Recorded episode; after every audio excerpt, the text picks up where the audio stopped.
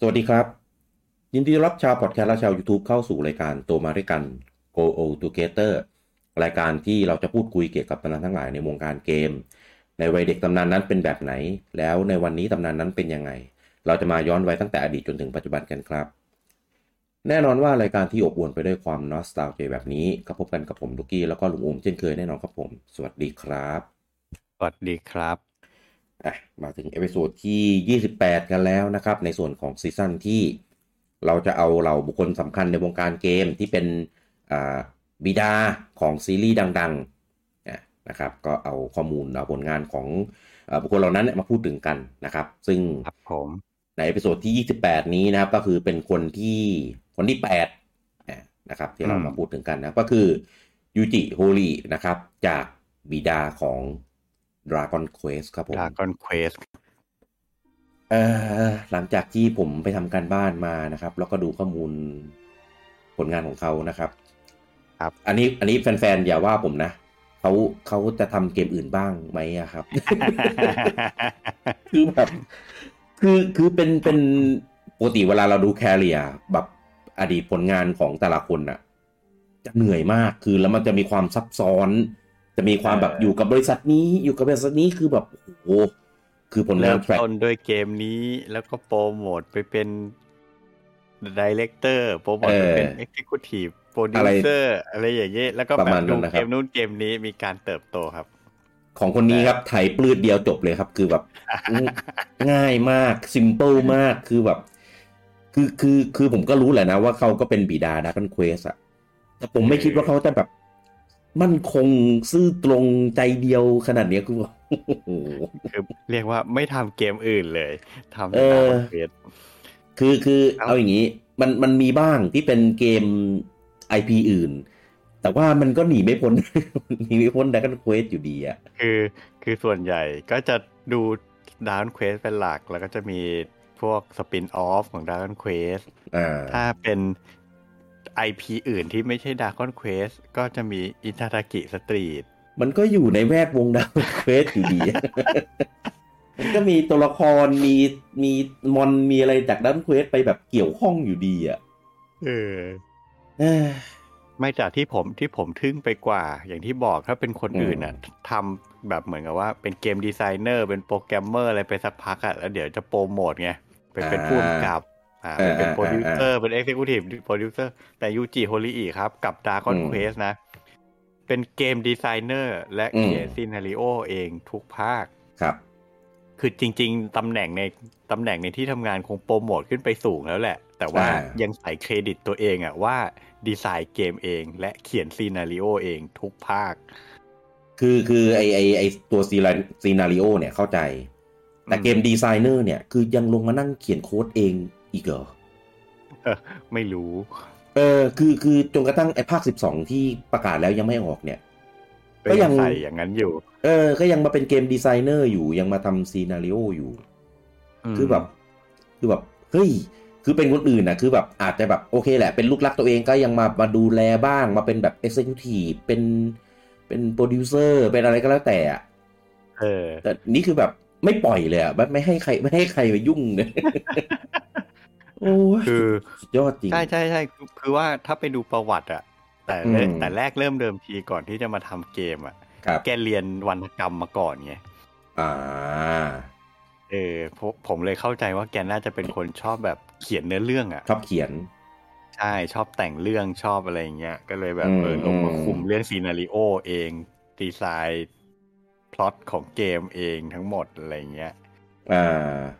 อืม ก็ก็เห็นว่าก่อนหน้านี้ก็มีแบบเป็นรับงานเขียนบทความในหนังสือพิมพ์ ใน อืม คอมิกในแมกกาซีนอะไรอย่างเงี้ย ครับ เออแล้วก็มีเขียนบทความเกี่ยวกับเกมในในในโชเนนจัม ยุคนู้น ก็ น่ะนะ ขนาดใช่ก็ขนาดเกมเกมแรกที่สร้างชื่อให้กับตัวเองยังเป็นเก มแบบอะไรนะ โนเวลอ่ะ วิชวลโนเวลเลย เออ เออ เป็นเกมเน้น อืม เนื้อเรื่องเน้นอ่านอย่างนี้ มันก็ จริง คงแบบนั่นแหละมันก็เลยคงเป็นสาเหตุที่ทำให้ Dragon Quest มันเป็นเกมที่แบบมีการเล่าเรื่อง แบบที่มันเป็นอะ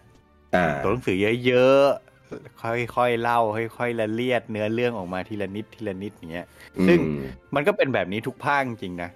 ก็มัน จริง ก็เหมือนเป็นลายเซ็นแกว่าเอออา ก็แปลว่าแกมาทำเองจริง ๆ อ่ะ มันเลยเป็น จริง อย่างเงี้ย ทุกภาคทุกภาค เออ จริงคืออันนี้เราไม่ได้ไม่ได้ไม่ได้นับถึงพวกกับเกมเพลย์อะไรต่างๆนะ อันนี้มันก็พัฒนาไปตามยุคตามสมัย อ่า แหละ อ่าใช่ เอ่อ ใช่ หรือกราฟิกหรือหรือตัวละครอะไรพวกเนี้ย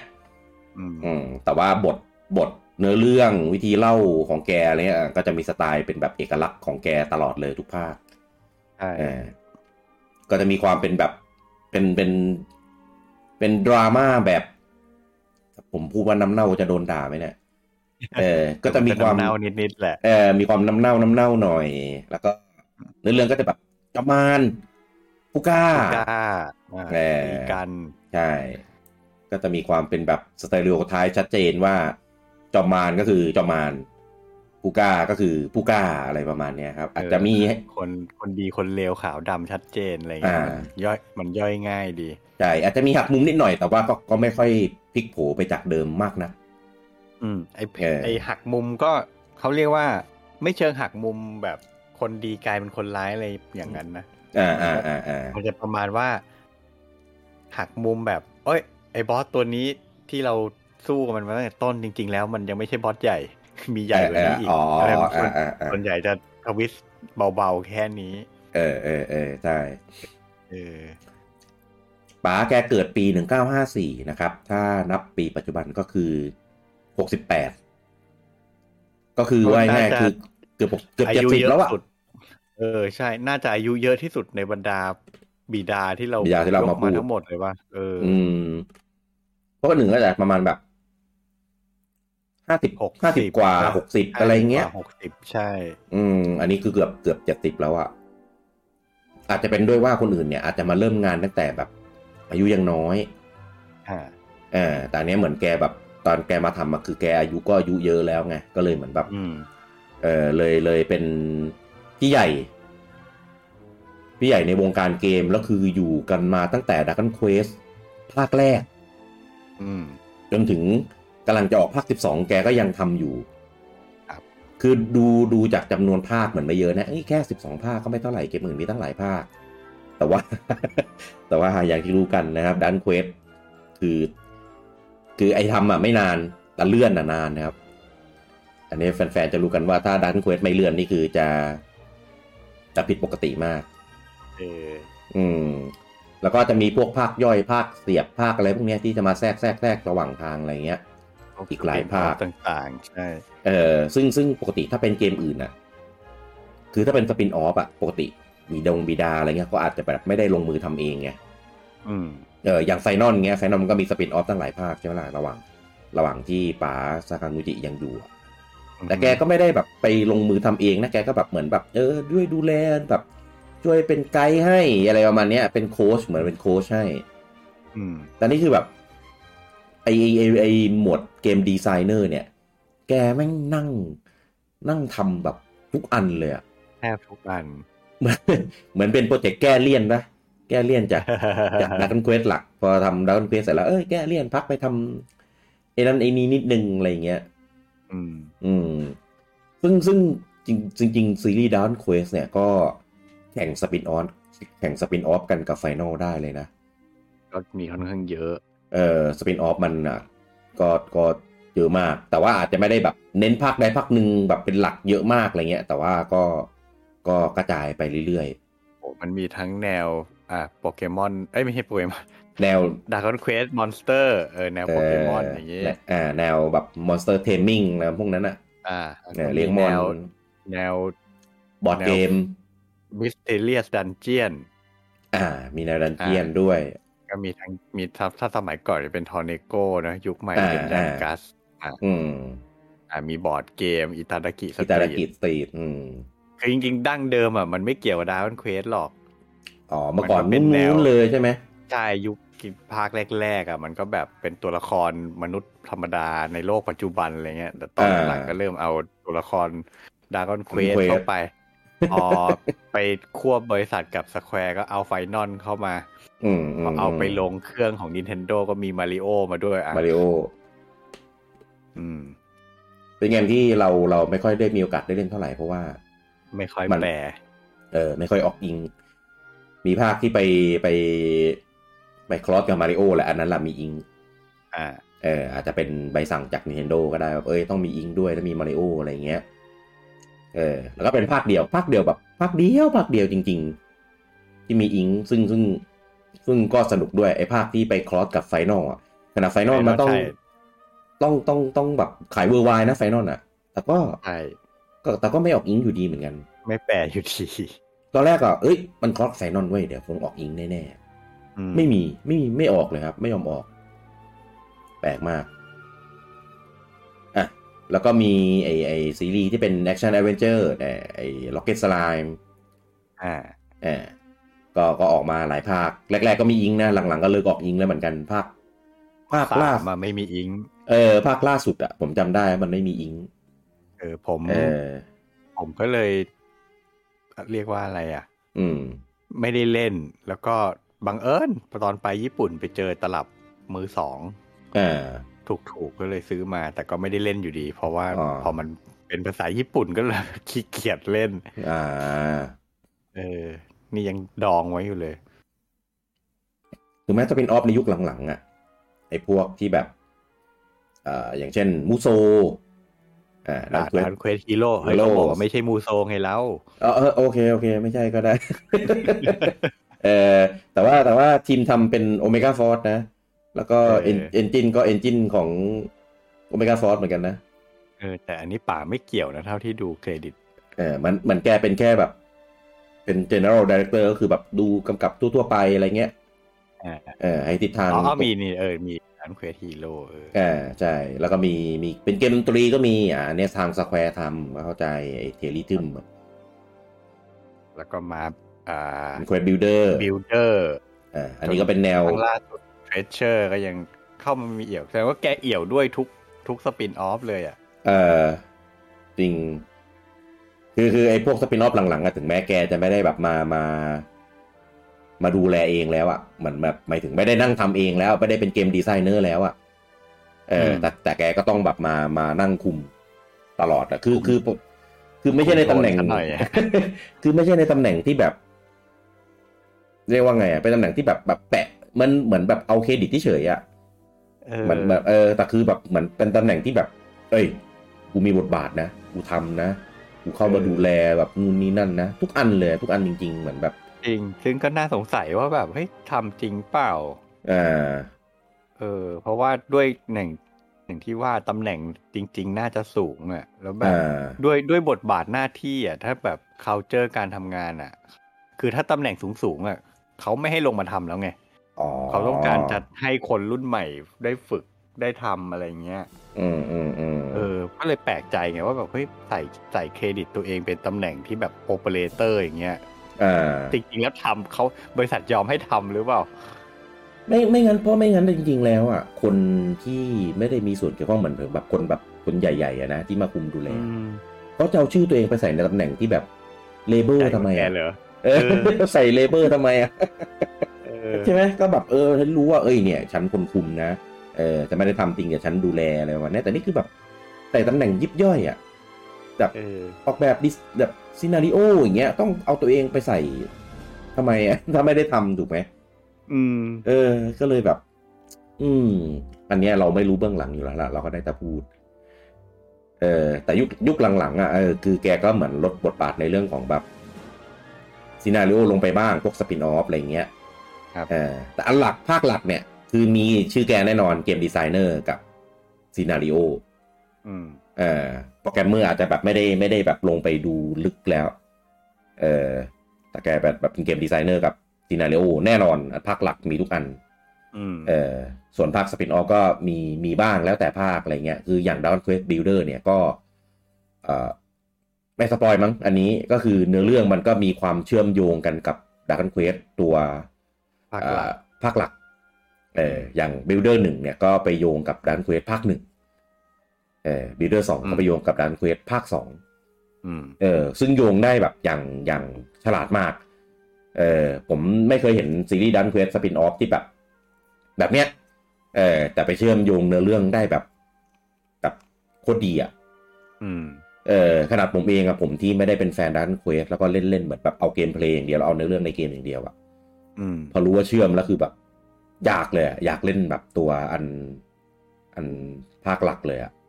อืม เออดูดูเขาแบบมีเกมมีการวางแผนมีการแบบแบบสอดแทรกเนื้อหาอะไรพวกเนี้ยมาแบบอย่างดีเลย ผม หรือ นี่ หรือ ไม่มีโอกาสได้เล่นทัทีภาคสอง อ๋อลุงไม่เคยเล่นภาคสองเหรอ เออ คือผมเล่นภาคแรกแล้วผมรู้สึกไม่ชอบไม่ค่อยชอบเท่าไหร่ ผมก็เลยเลิก อ่า แล้วพอเล่นภาคแรกไม่จบก็เลยไม่ได้เล่นภาคสอง อ่าอ่าอ่าผมซื้อมาสามภาคเลยที่มาลงสวิชอะอันอันเวอร์ชันนั้นนะ อืม อ่าภาคหนึ่งเล่นจบไปแล้ว ภาคสอง อืม เล่นไปได้ครึ่งเกมมั้งเออเล่นถึงแบบได้ได้ตีครบแล้วอะไรเงี้ยเออแล้วก็ก็เกมอื่นออกก็เลยยังไม่ได้กลับไปเล่นต่อภาคสามยังยังไม่ได้เล่น มันมีถึงภาคสามเลยเหรอ มีสามภาคเลยครับ มาสามภาคเลย ฮะ ใช่ มันมี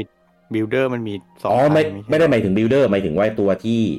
ไอตัวตัวออริจินอลอ่ะ ที่เอามารีเมคอ่ะ ลง อ๋อ ลงสวิชอ่ะ อ๋อโอเคดาว อ่า เควสทับ อ๋อ ดาวเควส ลูกอม ภาคหลัก รวมหมายถึง พูดถึ บิ ง ลเดอร์ builder ใช่ไหมอ๋อ โอเค เอ่อผมว่าบิลเดอร์สองอะสนุกกว่าหนึ่งเยอะเลย อืม เออผมว่าหนึ่งมันแบบ มันเหมือนเป็นสเตจสเตจไปอ่ะ อ่า เอ่อส่วนส่วนบิลเดอร์บิลเดอร์สองมันจะเป็นแบบแยก แยกเป็นวูเป็นอะไรเงี้ยแต่ว่ามันก็จะมีความเชื่อมโยงกันตรงแบบเกาะตรงกลางอะไรประมาณเนี้ยครับ อ่าฮะอ่าฮะ เออเออสนุกสนุกดีแล้วเนื้อเรื่องก็คือดีมากโคตรโคตรดีเลยครับ ยิ่ง แต่ลุงลุงเล่นมาหมดแล้วใช่ไหมล่ะออริจินอลหนึ่งสองสามสี่ห้าหกอะไรพวกนี้ เออเล่นไปเกือบครบ เกือบครบ อืมอืม ก็จะ ผม มีบางภาคที่เล่นแล้วแหละ แต่ยังไม่จบ อ่าอ๋อผมว่าโดนโดนสปอยไปเรียบร้อยแล้วหนึ่งสองแต่ก็ไม่ได้ไม่ได้แบบซีเรียสอะไรมาก ครับ เออแต่ก็รู้สึกว่ามันมันมันโอเคมากอยู่ดีภาคสามเนี่ย ไม่เคยเล่น อีตอนที่เล่นดังเควสสิบเอ็ดจบ อืม แต่ตอนนั้นก็คือแบบไฮป์มาก อยากกลับไปเล่นมาก นี่แหละก็เลยขุดไอ้พวกเนี้ยมาเล่นเพราะเห็นว่ามันจะมีความแบบเชื่อมโยงกันในบางอย่าง เกี่ยวข้องกันอ่า เอ่อเชื่อมโยงกันในบางอย่างนะครับ ก็เลยแบบเออไฮป์มากนะครับ ก็เลยเหลือเหลือ เหลือภาคสามที่ยังไม่เคยเล่นจริง ๆ ก็ผมว่าแฟนรายการเราอะ่ะเออน่าจะรู้แล้วแหละว่าเราสองคนนี้แม่งโคตรติ่งไฟนอลเออก็เลยจะจะไปเทไปในทางของเกมของฝั่งไฟนอลซะเยอะเออดันเควสก็เลยแบบอาจจะมีมีบ้างเออตามเก็บบ้าง เคยเล่นสมัยนู้นบ้างอะไรเงี้ย อืม เออแต่ว่าก็ก็ยังไม่ได้แบบท่อมบอร์ดเชี่ยวชาญเออในในส่วนของแบบรอในส่วนของตัวเกมของในดันเควสอะไรพวกนี้เอ่อนะครับอย่างผมเนี่ยเมื่อก่อนผมเป็นเฮเตอร์ดันเควสเลย อืม ไม่รู้ไม่รู้ใครมันเป็นคนกำหนดว่าถ้าเกิดเป็นแฟนไฟนอลแล้วจะต้องเป็นแบบเฮเตอร์ดันเควสเออคือแบบโอ้ยเมื่อก่อนนี่คือเหยียดเลยอีเกมแม่งแม่งไม่พัฒนาประกาศวันขายแล้วก็เลื่อนแล้วเลื่อนอีก อืม ภาพภาพก็โบราณ เนื้อเรื่องก็เฉิมดีไซน์ตัวละครก็แบบยังยังอีกยังจะใช้โทริยิมาอยู่อีกเลยประมาณเนี้ยมาก่อนมาก่อนนะเออ ฉากสู้ก็ไม่เห็นตัวละครเรา เออใช่โอ้โหฉากสู้คือแบบ เห็นแต่มอนแล้วก็มีพอใช้เวทก็แบบกระพริบกระพริบจอเงี้ย เอ โโห อแอนิเมชันในแอนิเมชันในฉากต่อสู้ก็ไม่มีแต่ มอนก็ ะ มอนก็แข็งแรกๆนะ ใช่ ไม่ไม่ขยับอ่ะ ขยับไม่ได้ได้แค่กระพริบแล้วก็ตัวหนังสือวิ่งวิ่งคือแบบเฮ้ยมันเฉยจริง เฉ ยุ ย ค เฉยมาก แรกๆอ่ะ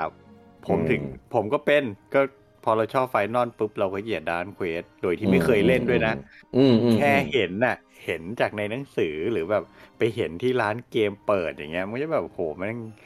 เฮ้ยว่ะ ไม่น่า อืม เล่นเลย ดูไม่น่าเล่นอ่ะ เออ เออ นะครับ ก็ ผมมาปลดล็อกตอนดันเควสเก้า อืม เออ คือใช้เวลานานมากจริง ๆ ภาคแปดอ่ะ มันก็พัฒนาเรื่องของกราฟิกเรื่องของคุณ i t y อะไรเงี้ยไปไปเยอะแล้วนะครับ แต่ว่าก็ก็ยังยังไม่ชอบอยู่ดีอ่ะในตอนนั้นนะ เออ เออ เดี๋ยวคนจะหาว่าเราแบบเกลียด อ่า หาว่าผมเกลียดแบบโทริยาม่าเปล่าเปล่านะครับ ผมชอบดักกันบอลมาก เออ เออมีปัญหาเลยกับดาร์กบอลเออแต่กับดันเควสรู้สึกมันแบบ รู้สึกมันไม่ถูกจริตอ่ะ อืม รู้สึกมันรู้สึกมันมีความมันจะมีความเชยความอะไรของมันอยู่อยู่ในนั้นตลอดอะ อืม เออแต่ภาคเก้านี่คือปลดล็อกเออคือรู้สึกว่าแบบเออเกมมันก็มีเสน่ห์ของมันในแง่ของแบบเออเนื้อเรื่องแง่ของระบบในแง่ของแบบงานดีไซน์ของมันอะ ครับ เอออาจจะเป็นด้วยด้วยเพราะว่าเอาพออายุเริ่มเยอะแล้วเหมือนเราก็เริ่มเหมือนแบบย่อยไอ้พวกนี้ได้หรือเปล่าก็ไม่รู้เหมือนกัน อืม เออนะครับก็หลังจากนั้นก็เลยแบบมีโอกาสมีโอกาสภาคไหนได้แบบได้ตามย้อนภาคที่เขามารีเมคอะไรเงี้ยเออก็มีกลับไปตามเก็บเล่นได้นะครับก็ก็จริงๆในส่วนของเอ่อเอพิโซดที่เป็นดันเควสนะครับ เราเคยพูดไปแล้วนะครับในในเอ่อตัวมาริกันนี่แหละ ในส่วนของที่เป็นเกมที่เราชอบนะครับตัวตอนดันเควส ครับ เออนะครับถ้าถ้าอยากฟังเต็มๆเกี่ยวกับดันเควสก็ไปฟังในเอพิโซดนั้นได้นะครับ รู้สึกจะอยู่ในซีซั่นหนึ่งนะครับผมตอน ซีซั่นแรกใช่ตอนนั้นคุยเลย ใช่ เป็นตอนดันเควสเลยนะครับ แต่ว่าเลื่อนเลื่อนๆหนีหน่อยนะ เพราะว่า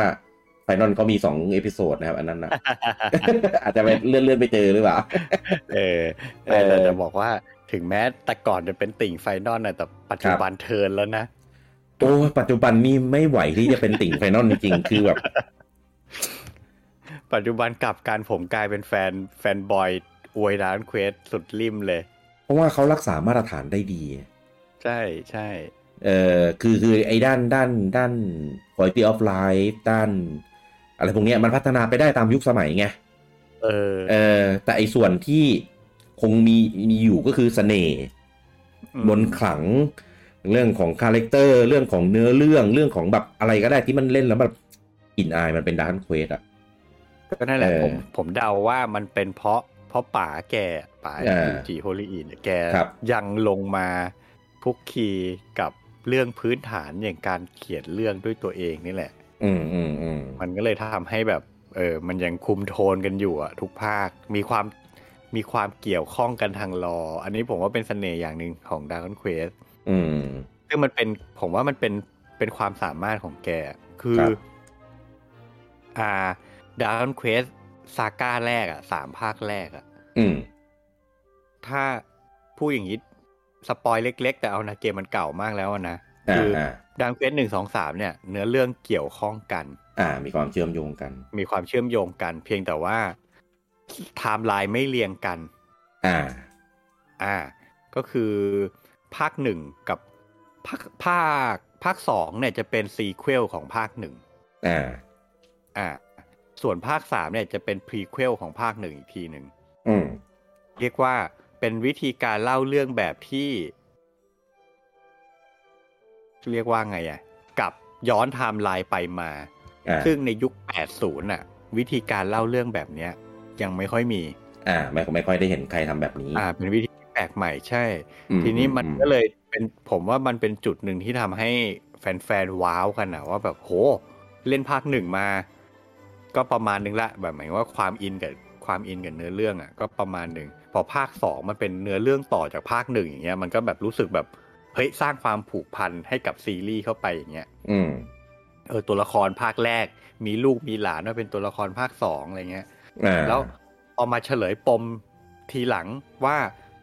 ทั้งหมดทั้งมวลในภาคหนึ่งภาคสองมันเกิดขึ้นได้ยังไง อ่า ก็ไปเล่าย้อนอดีตด้วยภาคสามอย่างเงี้ย ผมว่าโอ้โหแม่งโคตรเจ๋งเลย อืม อืม แล้วจนภาคสี่ห้าหกสี่ห้าหกเนี่ย เนื้อเรื่องไม่ได้ต่อกัน อืม อ่า แต่ถ้าใครเล่นแล้วอ่านอย่างละเอียดอะจะพบว่าจริง ๆ แล้วสามภาคเนี้ยมีอะไรบางอย่างที่เชื่อมโยงกันด้วยหลอ อืม แต่มันไม่บอกตรงๆ ว่ามันว่ามันว่ามันเกี่ยวข้องกันยังไง อืมอืมอืม และไม่บอกด้วยว่าเรียงไทม์ไลน์ยังไง อืม เออ แต่ดูเล่นแล้วรู้แน่ๆว่าสามภาคเนี้ยเกี่ยวกัน อืมอืมอืม เออ อยู่ในไทม์ไลน์เดียวกันอะแต่ว่าเรียงยังไงอ่ะไม่รู้ อ่าอยู่ใน มัน โลกอยู่ใน มัน จักรวาลเดียวกันว่าง่าย ใช่ใช่แล้วมันก็เลยเหมือนกับว่าสร้าง สร้างช่องว่างอ่ะ ให้แฟนๆไป ๆ ไปกาวกันอ่ะ เออ ว่าแบบ เออ เฮ้ยยังไงยังไง แล้วคือจนปัจจุบันอ่ะ มันยังไม่เฉลยนะภาคสี่ห้าหกเนี่ย อืม เออ ส่วนเจ็ดแปดเก้านี่จะค่อนข้างเป็นเอกเทศไม่เกี่ยวกันเท่าไหร่เลย อ่า เออสิบนี่ขออนุญาตไม่พูดถึงเพราะมันเขาไม่ให้เราเล่น เออทำไมห่วงอะไม่เข้าใจภาค เอ เนี้ย อ ขนาดภาคออฟไลน์แม่งยังไม่แปลอิงเลย อะไรเนี่ย คือออกออฟไลน์มาพอเล่นจบแล้วก็ให้โค้ดให้ไปเล่นแบบไปเติมในออนไลน์ได้คือแบบ เอ้าสรุปก็คือทำออฟไลน์มาเพื่อมา มามาเหมือนเรียกแขกไปออนไลน์เฉยเลยอะไรก็ไม่รู้อ่ะงงอ่ะคือตอนแรกเห็นบอกประกาศออฟไลน์มาเราก็นึกว่าอ๋อ เออจะทำให้คนต่างชาติได้เล่นบ้าง เพราะไม่ให้เพราะไม่มีโอกาสได้เล่น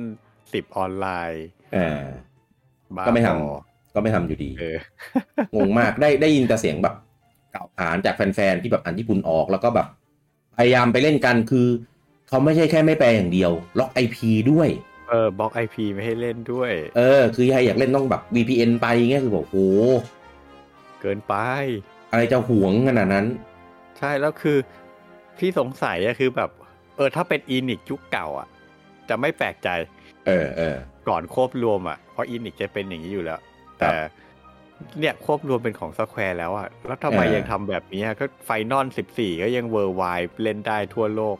นั่นดิ เออทำไมดานเควสไม่ให้เล่นนะ คือตอนแรก ๆ ก็ยังมีหวังนะ จนมันออกมาตั้งตั้งแบบกี่แพทแล้วอะห้าหกแพทแล้วมั้ง เออ ตอนนี้คือแบบสิ้นหวังแล้ว คือไม่รอแล้วภาคสิบ เออเขาไม่เห็น เออ หัวเราเลยอะ จริง อันเนี้ยไม่เข้าใจเหตุผลเลยว่าทำไม อืม เออ คือถ้าทำอะคงทำนานแล้วล่ะ เออมาถึงตอนเนี้ยไม่ทำก็คงแบบก็คงไม่ทำแล้ว อืม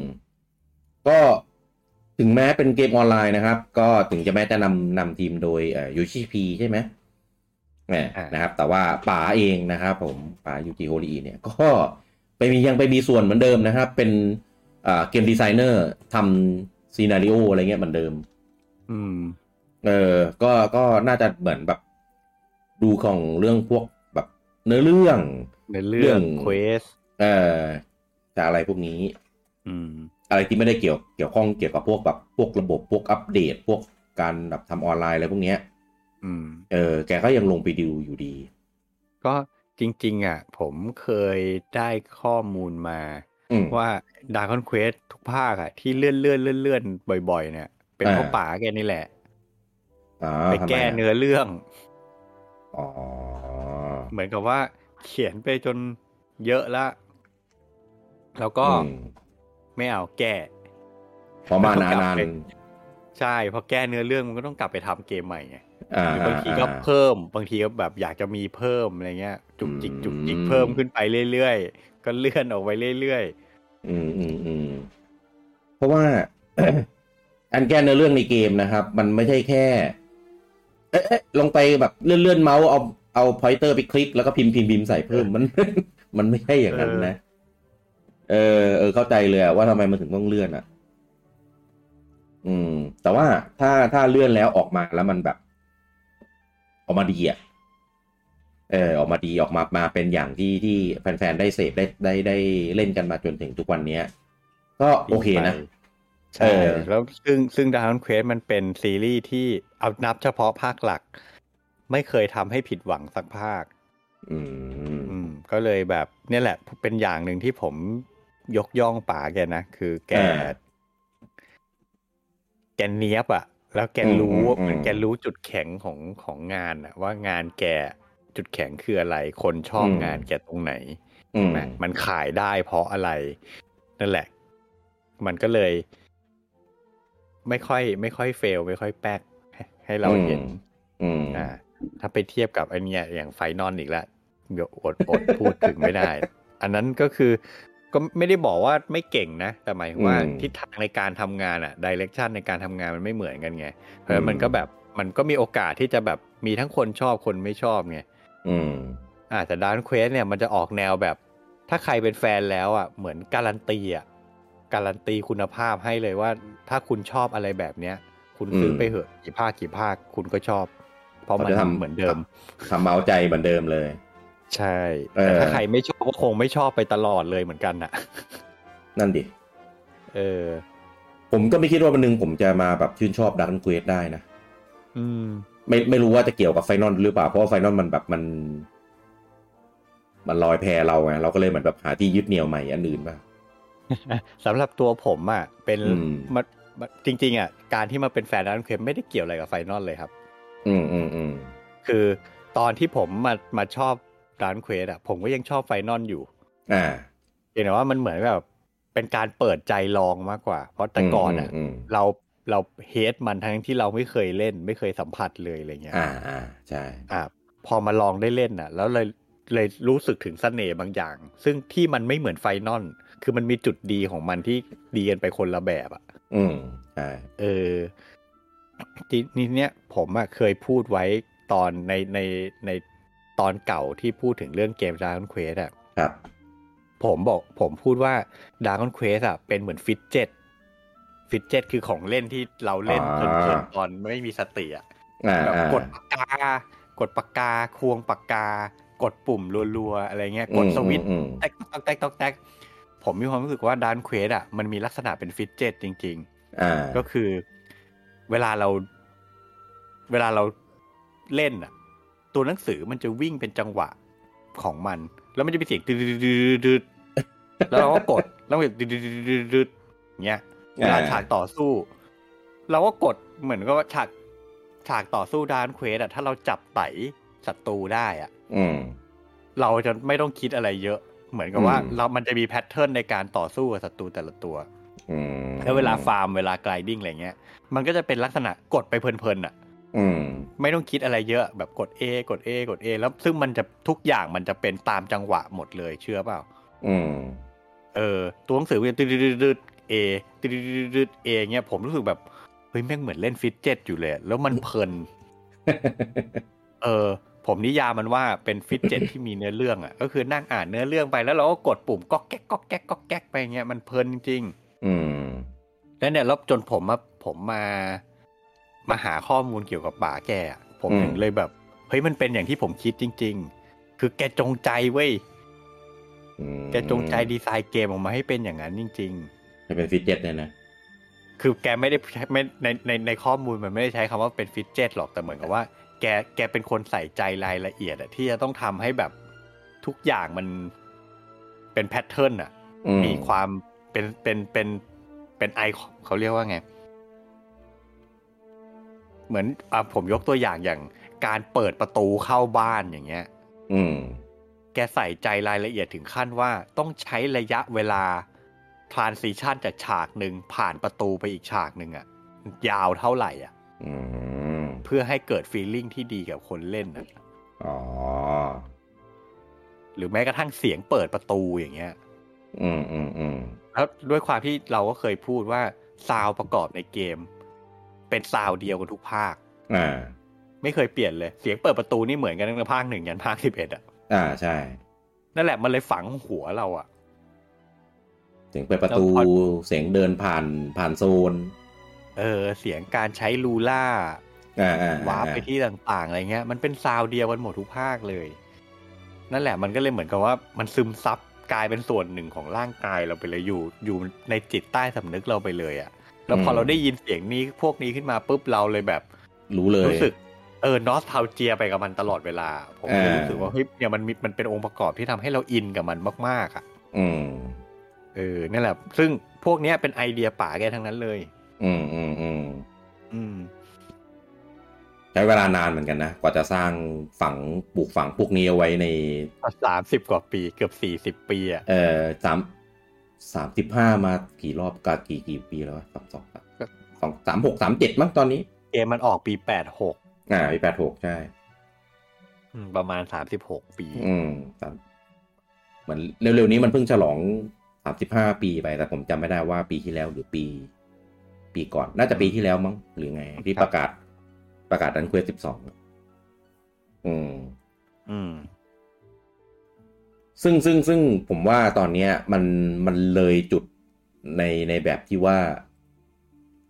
ไอ้พวกเนี้ย คือไม่ต้องไปทำอะไรมาแล้วอะมันแบบ legendary มันมัน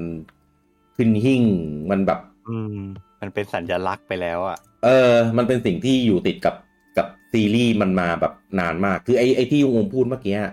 ไอ้พวกเสียงเปิดประตูเสียง เสียงวาร์ปเสียงใช้เวทอะไรก็แล้วแต่ที่มันใช้เสียงเดิมตั้งแต่สมัยนู้นอะคือตอนเล่นไม่ได้รู้สึกอะไรเลยนะว่าว่ามันโบราณ หรือ ม หรือว่าแบ เอบ จริงๆผมว่าไม่ไม่ค่อยมีใครสังเกตหรอก อ่า เพราะมันเป็นจุดเล็กๆอ่ะ เล็กมากๆจริง จริงเพราะว่าคือเสียงเปิดประตูอ่ะมันก็ต้องเรียวใช่ไหมต้องเป็นเสียงเปิดประตูแบบแอ๊ดหรืออะไรก็แล้วแต่ เออ ปิดประตู ไอ้นี่แม่ ดังปั้ง ตึกตึกตึก เออ เดินเข้าจุดวาร์ปเนี่ยก็แบบวาร์ปก็ต้องเป็นแบบอะไรสักอย่างอ่ะ แต่นี่คือแบบเป็นเสียงแบบ เสียงแปดบิตอ่ะ เออ เออใช้ลูล่าเป็นเสียงแปดบิตเงี้ยคือแบบเฮ้ยถ้าเป็นเกมอื่นเนี่ย เราจะแบบเฮ้ยอะไรวะเนี่ย เสียงอะไรวะ มันคือคือ คือมันไม่ได้เป็นเป็นแบบซาวด์สังเคราะห์แบบ ให้รู้สึกว่าเสียงมันเป็นแบบนั้นนะแต่คือมันแบบเป็นซาวด์แบบ โบราณเลย เออ เออ แต่ว่าตอนเล่นอ่ะ มันกลมกลืนไปกับเกมจนแบบเราเราไม่ได้สังเกตอ่ะ ใช่ เออคือตอนที่เล่น Final 11 อ่ะ ผมก็ไม่ได้แบบเป็นแฟนติ่งอะไรขนาดนั้นนะแต่ว่า อืม ตอนเล่นอ่ะก็ไม่ได้รู้สึกอะไรครับ ไม่ได้รู้สึกว่าแบบ แบบแบบมันมันกระโดดออกมาโดยที่แบบ ไม่เข้ากับเกมอ่ะ อืม เออ ไม่เลยมันมันเข้ากับเกมมากแล้วก็แบบ แบบรู้สึกว่าแบบ เออ นี่แหละดาร์ q เควส อืม เออ มีมีอย่างเดียวฟังแล้วผมรู้สึกว่าเหมือนแบบเหมือนโดนสะกดจิตอ่ะก็คือเพลงไตเติล อ่า ตัวเมนเมนตีมอ่ะ อ่าอ่า อันเนี้ยผมรู้สึกว่าแบบ คือถ้าถ้าสมมติแบบสักเดือนหนึ่งแล้วผมนั่งเล่นแต่ดาร์คเควสนะ ผมแม่งโดนสะกดจิตแน่ๆอะเพราะว่ามันจะมี เพลงเนี้ยอยู่ในทุกๆไตเติลของดาร์คเควสเลยอ่ะ มันจะขึ้นมาก่อนตลอดเลยอ่ะเตอเตอเตอเตอเตอเตอแล้วคือแบบโหอันเนี้ย ผมผมว่ามันมันมันมันเปลี่ยนไม่ได้แล้วละผมเข้าใจ อืม มัน เออ เหมือนเหมือนเขาเรียกว่า มันก็เป็นสัญลักษณ์ของเกมอ่ะ ซึ่ง อืม จะบอกว่า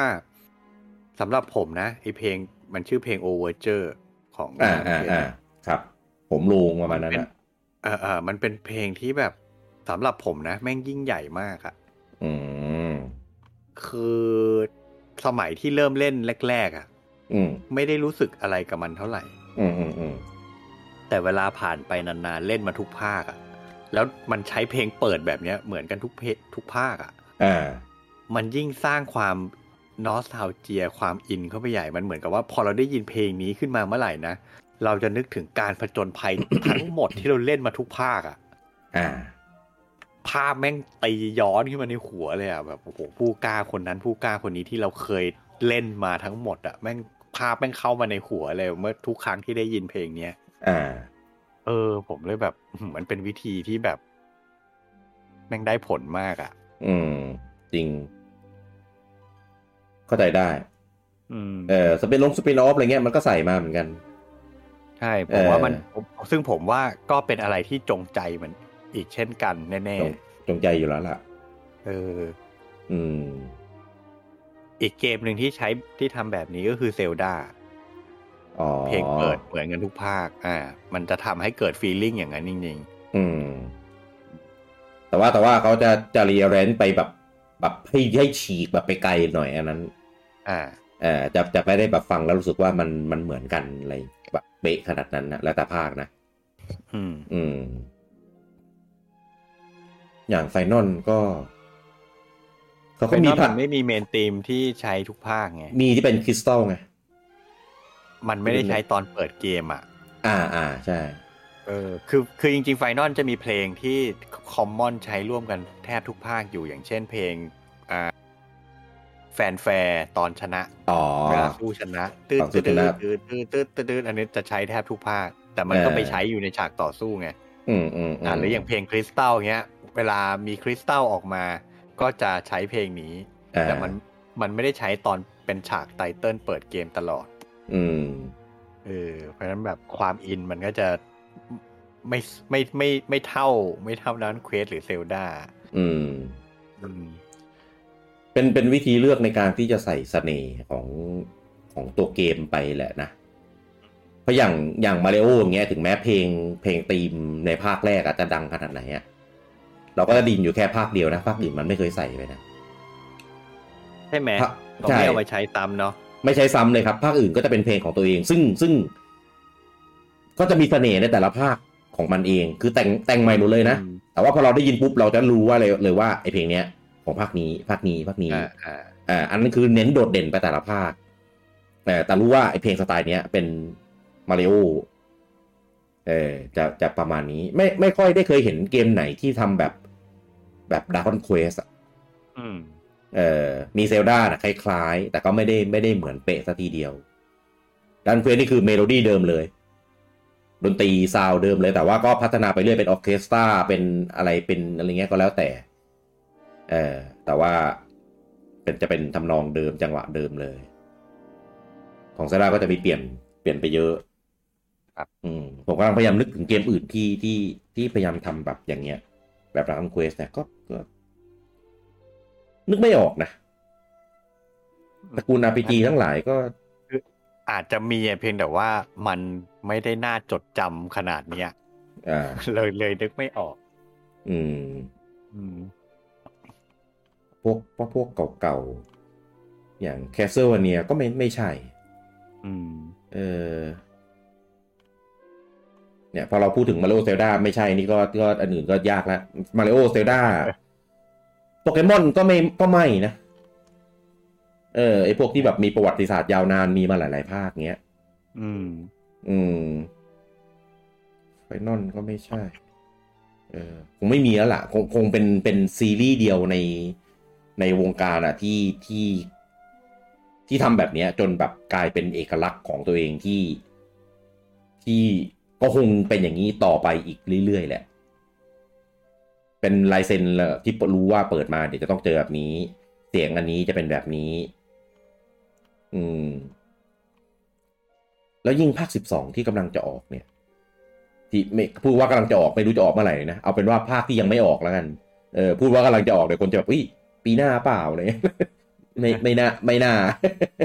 โอ้ถ้าออกปีหน้านี่หนักหน่วงเลยนะ ทั้งไฟนอนทั้งดานเควสในปีเดียวกัน เซลดาด้วย เออ เออตายแล้วถ้ามาปีหน้ามาเร็วออกด้วยนะ โอ้ตายตายเลย แฟนๆ เกมนี่ตายเลยอะอย่าออกพร้อมกันก็พออะไรก็แล้วแต่อย่าออกพร้อมกัน เออ เออคืออย่างภาคสิบสองเนี่ยที่เขาว่าจะจะจะลื้อ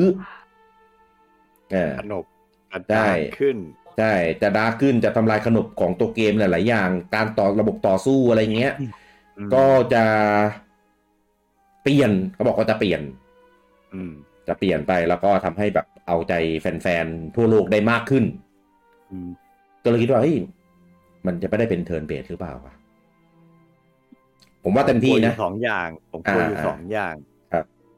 หนึ่งไม่เป็นเทิร์นเบสสอง อ่า ไม่เป็นโทริยาม่า อ๋อ เออ ก็น่ากลัวทั้งคู่นะจริงๆแล้ว แต่จริงๆไม่เป็นเทิร์นเบสอะถ้ามันเป็นเรียลไทม์อะก็ไม่น่าไม่น่าไม่น่าอะไรมากหรอกมั้งลุงโอมแบบเช่นแบบเหมือนเป็นเหมือนแบบเหมือนเซโนอย่างเงี้ยเป็นเลือกคำสั่งเหมือนเดิมอะแต่ว่าเป็นเรียลไทม์แบบเซโนอะ คือเอาจริงๆอ่ะ โดยจริง ๆ แล้วอ่ะ เป็น อ่า คนไม่ได้ยึดติดว่าจะต้องเป็นเทิร์นเบส เพียงแต่ อืม ว่าปัจจุบันเนี่ย เกมอื่นอ่ะ มันเปลี่ยนไปหมดแล้วไง อ่า เพราะฉะนั้นลึกๆแล้วอ่ะ ก็อยากเก็บสักสักซีรีส์หนึ่งให้มันยังเป็นเทิร์นเบสไว้ ต่อไปได้ไหม ให้มันเหลือไว้ให้ผมเล่นบ้าง อาจจะอาจจะเป็นช้อยหรือเปล่ามีช้อยให้เลือกให้เป็นแบบ เออ ให้มันแบบ ไรู้ เออให้มันรอได้คือเหมือนเหมือนเซโนอะแต่ว่าศัตรูไม่ตีนะถ้าเราไม่ อืม ไม่ออกคำสั่งอะไรประมาณเนี้ย ผมกลัวความเป็นฟิตเจ็ตมันจะหายไป อ่า เออเดี๋ยวไม่มีเกมไว้นั่งเล่นเพลิน เพราะจริงๆภาคสิบเอ็ดอ่ะมันก็เกือบเกือบๆแล้วนะ ที่ใส่ใส่ตัวละครให้แบบสามารถเดินเดินเดินวนรอบมอนได้ลุง ๆอ่า แต่ถ้าสุดท้ายมันก็มันก็เขาเรียกว่าไง ไม่ไม่แอคชั่นจนกว่าเราจะกดคำสั่งอยู่ดีไง อ่าใช่ คืออย่างหนึ่งอะคือดันเควสอะมันเป็นเกมที่สบายสบายๆเพราะมันไม่อินเทนส์มากไงมันเป็น อ่า ด้วยความที่มันเป็นเทิร์นเบสอะมันก็เลย อืม แบบโหไม่ใช่ว่าต้องหน้าดำค่ำเครียดตลอด อ่า เวลาแบบ อืม เราเราเหนื่อยเราก็วาง จอยได้ อะไรเงี้ย อืม เรายัง อืม หันไปอ่านหนังสือหยิบมือถือกินน้องกินน้ำในระหว่างเล่นได้ไง อ่า เออมันสบายสบายๆไง ซึ่งซึ่งอันของโทริยาม่าผมว่าไม่น่าเปลี่ยน ก็ อัน อืม เออ แอ อันเนี้ย บกลัวใช่คือจริง ๆ ผมว่าโอกาสน้อยแต่ผมก็แอบกลัว อ่า เพราะว่าถ้าบอกว่าอยากจะดาร์กขึ้นแบบโอ้ อื โห ม เอาอาจารย์โทริยาม่ามาวาดดาร์กดาร์กมันเป็นไงวะ เอาโกคูแบ็กยังดาร์กได้เลยลุงแบ็กเอ้ยลุงโอม เออ เออกูลุงแบ็กได้ไงวะมาไงวะเนี่ย เออก็ชอบคุยด้านบอลกับลุงแบทเลย อ๋อเออใช่ขนาดตรงตรงช่วงของกกต่อแต่นั้นโทริยาม่าก็ไม่ได้ไม่ได้เป็นคนวาดเองนะแต่แกคงดูดูเรื่องเนื้อเรื่องอะไรอย่างงี้ให้หรอก อ อืมอืม เออมันผมว่ามันแล้วแต่บรรยากาศแล้วก็งานงานคาแรคเตอร์ดีไซน์มากกว่า อืม เอออาจจะเป็นดีไซน์ให้มันดูมีความหน้าหน้าตาตัวละครมีความขึงขังมากขึ้น อืม เออปกติแบบลายเส้นของแกแกชอบใส่หน้าตาตัวละครที่แบบ ดูดูแบบใสอ่ะ อืม เออดูใสๆอ่ะใส่เข้ามา อืม แต่จริงภาคสิบเอ็ดก็ก็ปรับไปเยอะนะ ถ้าพูดถึงแบบในแง่ของแบบความความใสความอะไรอย่างเงี้ย อืม เออไออันอันอันระบบเทิร์นเบสเนี่ย อันเนี้ยน่าเป็นห่วง อืม คือไม่รู้ไอ้คำว่ายกเครื่องระบบต่อสู้เทิร์นเบสของเขาใหม่เนี่ย มันยกเครื่องแบบไหนไง แต่ เออ ก็ยังยังมีความมั่นใจอยู่อย่างหนึ่งคือ ครับ ด้วยความที่ป๋าโฮลิอีแกลงมาคลุกคลีกับกับเกมทุกภาคด้วยตัวเองนี่แหละ ก็เลยแบบ อ่า เออ ถ้ามันจะเปลี่ยน มันก็คงเปลี่ยนไปในทางที่ดีแหละป๋าแกคงไม่ยอมให้เละอะ อืม อืม สิบอะ มันก็ ขนาด เลยแบบ ขนาดสิบมันเป็นออนไลน์อะลุงโอมมันยัง ยังโอเคเลยระบบต่อสู้มันอะ เพราะฉะนั้นก็เลยแบบกลัวจะเรียกว่ากลัวก็คงไม่นะแบบเขาเรียกว่ากังวล กังวลว่ามันจะเปลี่ยนอ่ะ เฉยๆแต่ อ่า ไม่ได้ มัน กลัวว่ามันจะไม่ได้กลัวว่ามันจะแย่ อ่า เออ ถือไอดีไอดีแน่ แต่ว่าเราแบบอุ้ยเสียดายว่ะไม่น่าทิ้งอันนี้ไปเลยอะไรประมาณ เออ นี้ เอออะไรอย่างนั้นนะมันจะเป็นฟีลลิ่งแบบนั้น มันจะไม่เหมือนไฟนอลที่แบบโอ้โหกลัวแม่งแปลกชิบหาย เลย เอ ออันนี้เกิดขึ้นแค่อยู่ในยุคหลังๆ เออ อะไรอย่างเงี้ย พูดแล้วผมก็ยังผมก็รู้สึกนะไออันภาคใหม่อะถึงแม้จะได้ทีมจาก 14 มาทำอะแต่ก็โคตรโคตรกังวลเลยอะคือคือผมแม่งตอนนี้ผมเทกังวลไปที่ไฟนอลมากกว่า แล้วจนทำให้แบบไม่มีเวลามากังวลดังเวสสิบสองอะผมว่าดีแน่คือผมอะผมเป็นคนที่ชอบเล่นเกมแล้วแบบ เกมนั้นๆแบบ เปลี่ยนกล้าที่จะเปลี่ยนกล้าที่จะใส่อะไรใหม่ ๆ มา แล้วอะไรเก่าๆที่มันแบบ ไม่ได้สร้างคาแรคเตอร์ไม่ได้สร้างเสน่ห์ไม่ได้สร้างอะไรของตัวเองแบบ หรือ หรือถ้ามันเป็นตัวที่ลังไม่ให้เกมมันพัฒนา ทิ้งได้ก็ทิ้งอะไรอย่างเงี้ยเออซึ่งซึ่งผมอะอยู่ฝั่งขนาดนั้น แต่อย่างไฟนอลเนี่ย มึงเก็บดีๆบางอย่างไว้บ้างก็ได้ ไม่ต้องทิ้งแบบทิ้งหมดเลย นี่คือแบบทิ้งเกลี้ยง อืม ใหม่คือแบบใหม่เลย เออใหม่ใหม่จนแบบ ไม่รู้เขาได้วางแผนไว้หรือเปล่าว่าแฟนจะชอบไหม หรือคนจะเล่นได้ไหมแบบนี้อะไรอย่างเงี้ย เออ อืม เออไหนๆพูดเรื่องนี้แล้ว ผมว่าภาคห้าเนี่ย เอ้ย ภาคสิบห้าเนี่ย มันน่าให้อภัยอยู่อย่างหนึ่งตรงที่เดิมทีแล้วเนี่ย มันไม่ได้วางแผนจะให้เป็นภาคสิบห้าตั้งแต่แรก อืม เออดังนั้นมันออกมาห่วยเนะก็เลยเหมือนแบบ ก็ต้องโทษคนที่แบบไปฟอสให้มันกลายมาเป็นภาคหลักนี่แหละ อืม เออถ้ามันเป็นสปินออฟเนี่ยมันอาจจะไม่ได้โดนด่าขนาดนี้ ถ้าจริง ๆ ผมว่าแปลกใจ อืม คือ แปลว่าจริง ๆ แล้วก็ไม่ได้แผนภาคสิบห้าไว้ณตอนนั้นถูกป่ะ อ๋อ อืมอืมอืม คือคืองงตรงนี้แหละ ว่า แล้วภาคสิบห้าที่แท้จริงไปไหนใช่ไหม ไม่ไม่คือผมเชื่อผมคิดว่ามันคงไม่มีอ่ะแต่ว่าในเมื่อไอ้ภาคเวอร์ซัสอะคุณวางแผนให้มันเป็นสปินออฟมาใช่ไหม อ่าอ่าอ่าอ่า แล้ว โอเค คือมันคงทำไปได้ประมาณหนึ่งแล้วแหละ มันถึง อืม ถูกผลักดันให้มันเปลี่ยนมาเป็นสิบห้า อืม แต่การทำแบบเนี้ยนั่นหมายความว่าคุณไม่ได้แผนภาคสิบห้าไว้เลยอะตอนนั้นอะเหมือนกับ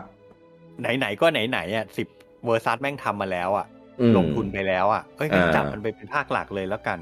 จะได้ไม่ต้อง ไม่ต้องทำใหม่อีกภาคหนึ่ง อ่า อย่างนั้นเหรอ เออเนี่ยจริง อ่า อันเนี้ย อ่า ที่ผมที่ถ้าเป็นอย่างที่ผมพูดนี่คือแบบทุเรศมากเลยนะ ไม่น่าหรอก มั้ง ถ้างั้นหมายความว่าสิบหกที่เราก็เล่นกำลังจะเล่นนี่อาจจะเป็นสิบห้าเดิมก็ได้หรือเปล่า ไม่รู้ไง อาจจะเป็นโปรเจกต์ที่วางวางไว้อะไรเงี้ยแล้วก็ อ่าอาจจะอาจจะยังแบบ ตอนนั้นยังเป็นวุ้นๆอยู่ยังไม่ได้กำหนดว่าจะเป็นภาคไหน เอ่า อะไรเงี้ยเออแต่คือนั่นแหละแบบผมค่อนข้างผมค่อนข้างคิดอะว่า เออ แปลว่าตอนนั้นอะ ไม่ได้มีแผนจะทำภาคหลักภาคใหม่อะ อืม อืมแล้วก็เลยดันไอเนี่ยออกมาเป็นภาคหลักแทน ก็ถ้าไหน ๆ ทางสแควร์ดึงโยชิพีใช่ไหม ไปท ม ำสิบสี่ให้ทำเอาทีมไปทำไฟนอลสิบหกให้อะไรเงี้ย ก็ลองลองไปชวนชวนป๋ายูจิโฮลีมาทำไปนอนภาคหน้าไหมล่ะ เผื่อไปนอนจะกลับเข้าสู่ขนบธรรมเนียมที่ดีที่ที่ควรทำมาก เออ เออป๋าแกจะมาทำเพราะว่าเพราะว่าดูจากบวดผลงานแล้วแกไม่น่า โอ้ยแกแกทำของแกเองแกยังทำช้าเลย ให้แกแยกร่างไปคุมไฟนอล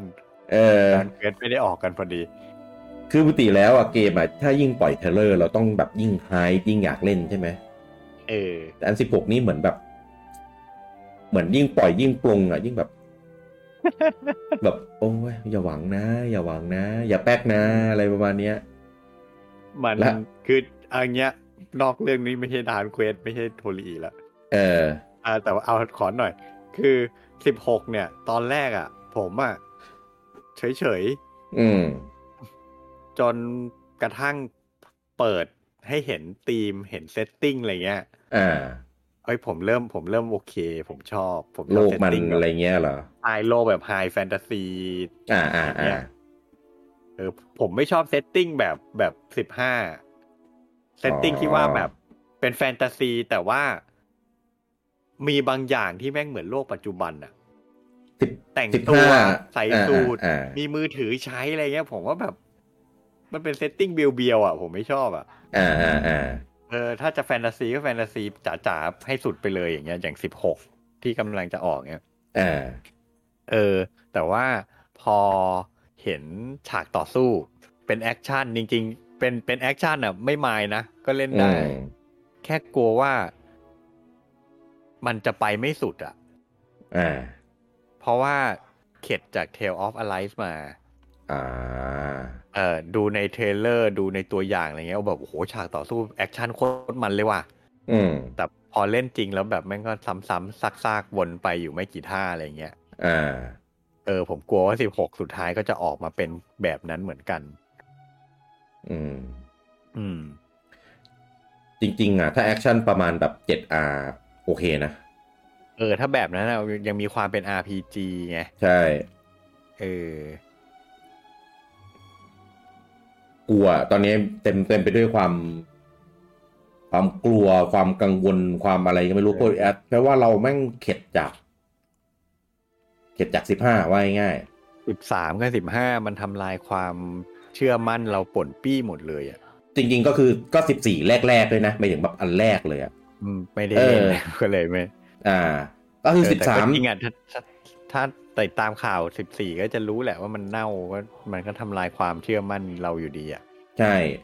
อืม ก็เลยแบบ คือคือมันเฟลมาต่อเนื่องหลายภาคแล้ว แล้วยิ่งปัดสิบห้าไม่ได้แบบ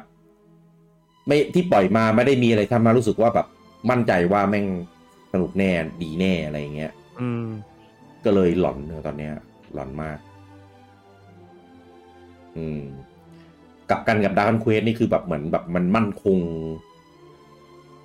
น่าเล่น น่าติดตามน่าอะไรอย่างนี้ตลอดเลยอะ่ะ อืม คือตอนนี้ดาร์ q เควสสิบสองอ่ะที่ปล่อยมาคือมีแค่โลโก้ โลโก้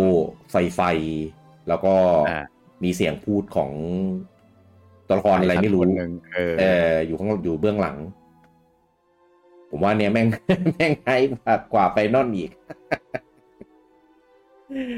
โอ้ยเรามาถึงจุดนี้ ได้ยังไงวะเนี่ยเออ เป็นไปได้ยังไงวะเนี่ย เพราะว่า นั่นแหละ ด้วยด้วยด้วยรากฐานที่ป๋าสร้างมาในด้านคุยอะมันมันค่อยๆแบบ แข็งแกร่งเออ มันมันไม่ได้แค่ทำให้แฟนๆ อินอย่างเดียวอ่ะ มัน อ่า ซึมมันซึมเข้าไปถึงขั้นระดับ วัฒนธรรมของชาติของประเทศอ่ะ อ่าอ่าอ่า อืม อย่างอย่างถ้า อันนี้ไม่ได้พูดผมไม่ได้พูดเองนะ มันมาจากข้อมูลที่ผมเซิร์ชเจอ เออ ถ้าจริง ๆ เกรินก่อนสลามที่เราเรียกเรียกๆกันที่เราเห็นกันในสื่อต่าง ๆ เนี่ย อ่า ที่มาเนี่ยมันมาจากงานของเลิฟคราฟ อ่า รู้จัก Lovecraft ไหม เลิฟคราฟ เออ เชียน ใช่สลามเนี่ยมาจากงานนิยายของเลิฟคราฟนะครับ อ่า แล้วพวกเนี่ยแหละ พวกสื่อยุคใหม่ พวกสื่อแฟนตาซียุคใหม่อ่ะไปยืม ไปยืมสลามอะมาใส่เป็นมอนสเตอร์ในเกม อืม เออ แต่ถ้าคุณไปถามคนญี่ปุ่นว่าสลามหน้าตาเป็นยังไง อืม คนญี่ปุ่นจะวาดสลามออกมาเป็นหยดน้ำของดาร์ q เควสทุกคนเลย อ่า แม่งกลายเป็นสัญลักษณ์ไปขนาดนั้นอะ แล้วจริงๆคำว่าสไลม์มันไม่ได้เป็นคำเฉพาะอ่ะ มันหมายถึงแบบเมือก ถูกสลามมันมันคือมอนสเตอร์ที่เป็นเมือกเมือกๆ เออ อืมตึงหนืดตึงหนืดอย่างนี้ เพราะฉะนั้นจริง ๆ ในในในในในอิมเมจของเลิฟคราฟจริง ๆอ่ะมันคือแม่งคืออะไรก็ไม่รู้อ่ะเมือกเมือก อ่ะ ขี้มูกขี้มูกอย่างนั้นด้วยซ้ำ อ่า เออ จริง นั่นแหละ แต่ในเพอร์เซพชันคนญี่ปุ่นสลามแม่งคือ อีหยดน้ำสีฟ้าเนี่ย อ่า จริง เออ เพราะเป็นเพราะดาวน์เควสแท้ๆ เลย ผมว่าไม่ แล้ว ใช่ ถามว่าถามว่าสลามมีแต่ในดาวน์เควสเหรอ เปล่าแม่งมีทุกเกมอ่ะสลามเป็น มี มอนสเตอร์ที่มีทุกเกม อ่าไม่ แต่ หมดอ่ะ ทำไมอิมเมจของดานเควสแม่งกลายเป็นที่จดจำของคนทั้งชาติได้ อืม เออ หรือแม้กระทั่งไม่ต้องเฉพาะคนญี่ปุ่นหรอก ผมเชื่อว่าคนไทยจำนวนมาก ถ้าให้วาดสลาม แม่งก็วาดเป็นหยดน้ำสีฟ้า จริง เออ ถามว่ารู้จักสไลม์ไหม คือต่อไม่ใช่คนเล่นเกมก็ต้องรู้จักนะสไลม์เนี่ยผมว่า ก็ มันเป็ ต้อน งเคยเห็นบ้างแหละ เออเป็นคาแรคเตอร์ที่แบบ มันน่ารักมันเด่นมันแบบ มันโผล่ไปทุกที่อ่ะแล้วก็รู้ว่าอ่ะอันเนี้ย คืออาจจะไม่รู้จัก ก็ ดันเควสอะแต่รู้จักกับสลามแน่ มก็อีตอนแลกนาล็อกออนไลน์ออกมาใหม่ๆอ่ะ ๆ อ๋อ โปลิงอ่ะ โบลิ่งโบลิ่ง จริงๆโปลิงมันคือมอนสเตอร์สลามชนิดหนึ่งอ่ะ อ่าใช่ ซึ่งก็เรียกว่า ใครๆก็ใครๆก็มีมอนสเตอร์สลามในตัวเองได้แหละ ในใน อืม เกมของตัวเองได้แหละ อืม แต่มีคนเยอะจำนวนเยอะมากที่เห็นโปลลิงแล้วบอกว่านี่มึงก๊อปสลามดานเควสมา ก็คล้ายคล้ายๆ แต่สีมันไม่เหมือนกันความใส นั่นแหละ คือกลายเป็นว่าดาร์กอนเควสแม่งเคลมเคลมลักษณะทางกายภาพของมอนสเตอร์ประเภทนี้เป็นของตัวเองไปเลยอ่ะ เออจริง เพราะทำออกมาแล้วคือแฟนเห็นแล้วก็แบบ เอ้ย นี่มันสลามชัด เออ ๆ เออ ซึ่งจริงๆ มันมันก็ไม่ได้เหมือนแหละ แต่ว่าด้วยความที่รูปลักษณ์ลักษณะแล้วก็ดันเควสมันสร้างมาก่อน อยู่มานานจน สร้าง คน อิม จ เมจ ำ แบบนี้มา เออ เออจนคนจำภาพลักษณ์ว่า เอ้ย อันเนี้ยมันคือสไลม์นะอะไรอย่างนี้ อืม เออ ผมกำลังคิดถึงตัวละครแบบเนี้ยสไลม์ในในซีรีส์อื่น อย่างเช่น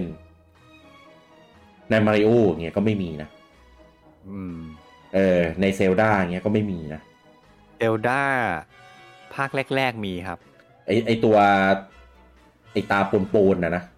ในภาคหนึ่งภาคสองอะมีอยู่ชื่ออะไรว่า เป็น จำชื่อไม่ได้ละ เป็นสไลม์เลยเหรอ มันเป็นสลาม ขออนุญาตเซิร์ช ถ้าไปถ้าในมังงะ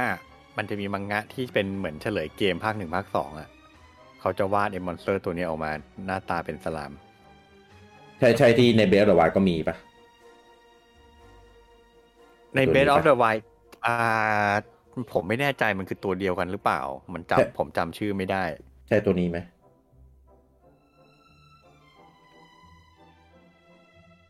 นะครับหนึ่ง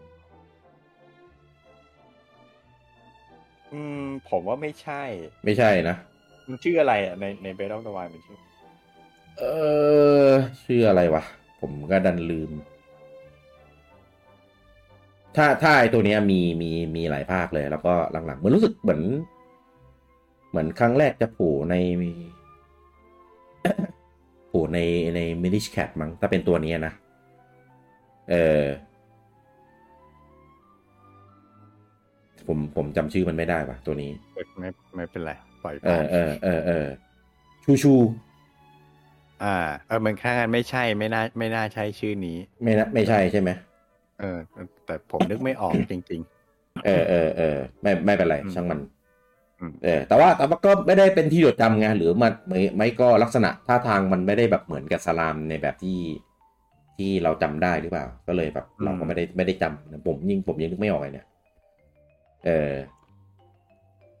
อาจจะเป็นเพราะเขาพยายามเลี่ยงหรือเปล่า ๆ ก็ไม่แน่ใจเหมือนกัน เออเลี่ยงไปเลยแบบ ไม่อยากให้แบบรูปลักษณ์ภาพลักษณ์มันไปซ้ำมันไปอะไรเงี้ยเพราะว่าแบบ เดี๋ยวคนจะแบบ อ้ยสลานจากด้านเควสหนีอะไรอย่างเงี้ย ครับ เออ ก็เลยแบบเราเราไม่ค่อยเห็นตัวไอ้พวกเนี้ยจากจากของฝั่งเนียนโด อืม เออแต่เกมอื่นนะมีเห็นบ่อยติมมอนที่เป็นแบบสไลม์อ่ะก็จะเป็นมอน มันก็ ตัวเล็ก ก็มีแทบแทบทุกเกมแหละแต่ว่าจะตีความออกมายังไง อ่า ใช่ อ่า ก็ไม่ได้เหมือนหรอกถ้าเป็นเกมอื่นนะ แต่ว่าคือเรารู้เลยว่าเกมเนี้ยพยายามจะเลี่ยง เลี่ยงไม่ให้มันเหมือนสไลม์จากของดันเควสอะ เออ เออจริงๆเพราะจริงๆลักษณะไอ้ไอ้ไอ้กลมๆหยดน้ำมีไอ้ไอ้ติ่งๆบนๆน่ะ เออ มันก็เป็นลักษณะของแบบอะไรที่มันเป็นก้อนๆอย่างนี้อยู่แล้วไง เออ เออแต่ว่าดังเควสมันใช้จนแบบ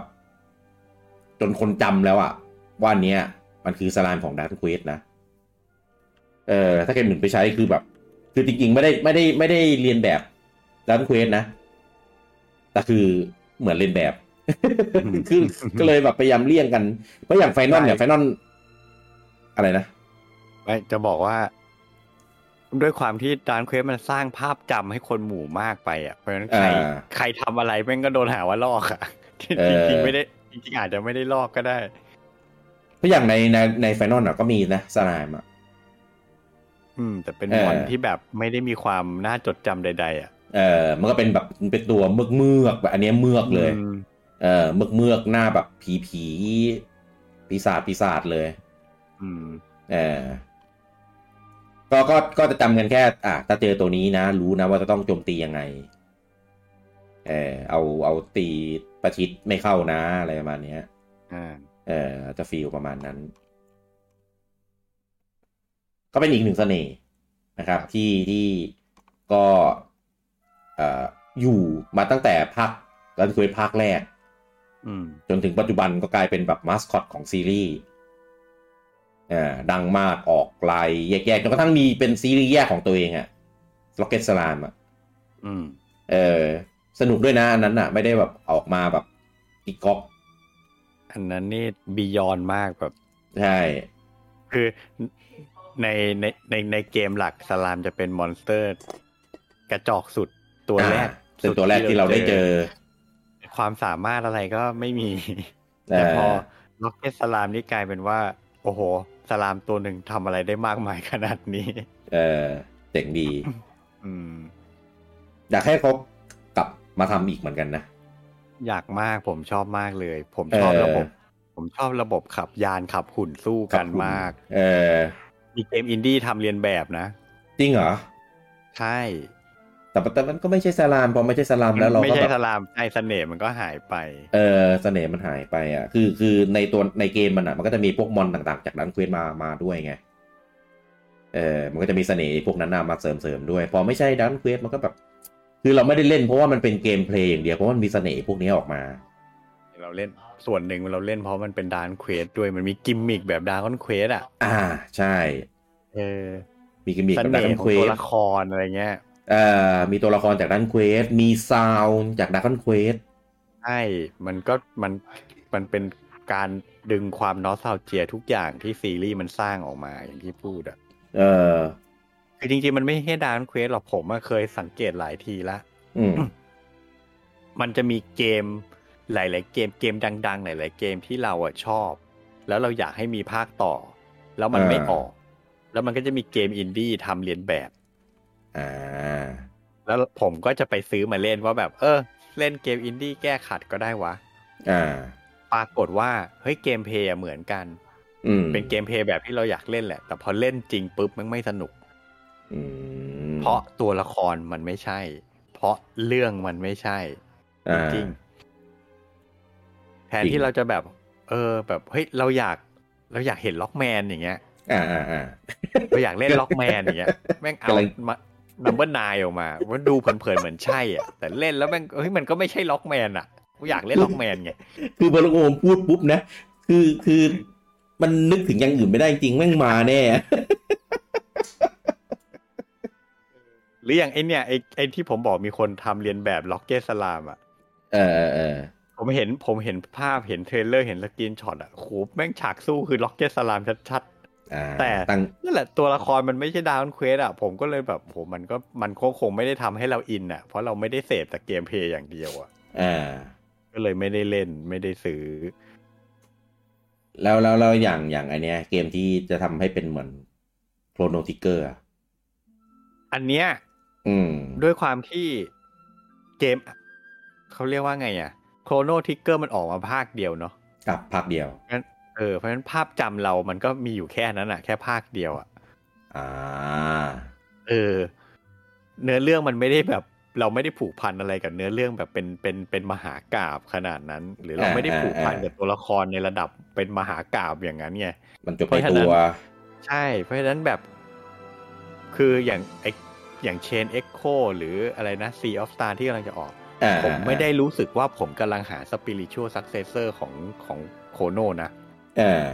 ผมแค่แบบ เออ มันก็เป็นเกม JRPG อีกเกมหนึ่งอะที่แม่งทำมาคล้ายๆเฉยๆ ผมคิด ผมรู้สึกอย่างนั้น อืมอืม แต่อันอันดัมเบิลไนนี่โคตรดีครับผมแบบ คือคือแค่เอ่ยปุ๊บรู้เลยอ่ะว่าว่าจะพูดถึงอะไร เพราะจริง ๆ เกมเกมแบบที่มันเป็นสไตล์ล็อกแมนที่พยายามทำตามมา มันมีหลายเกมมาก ใช่ ซึ่งเล่นแล้วมันไม่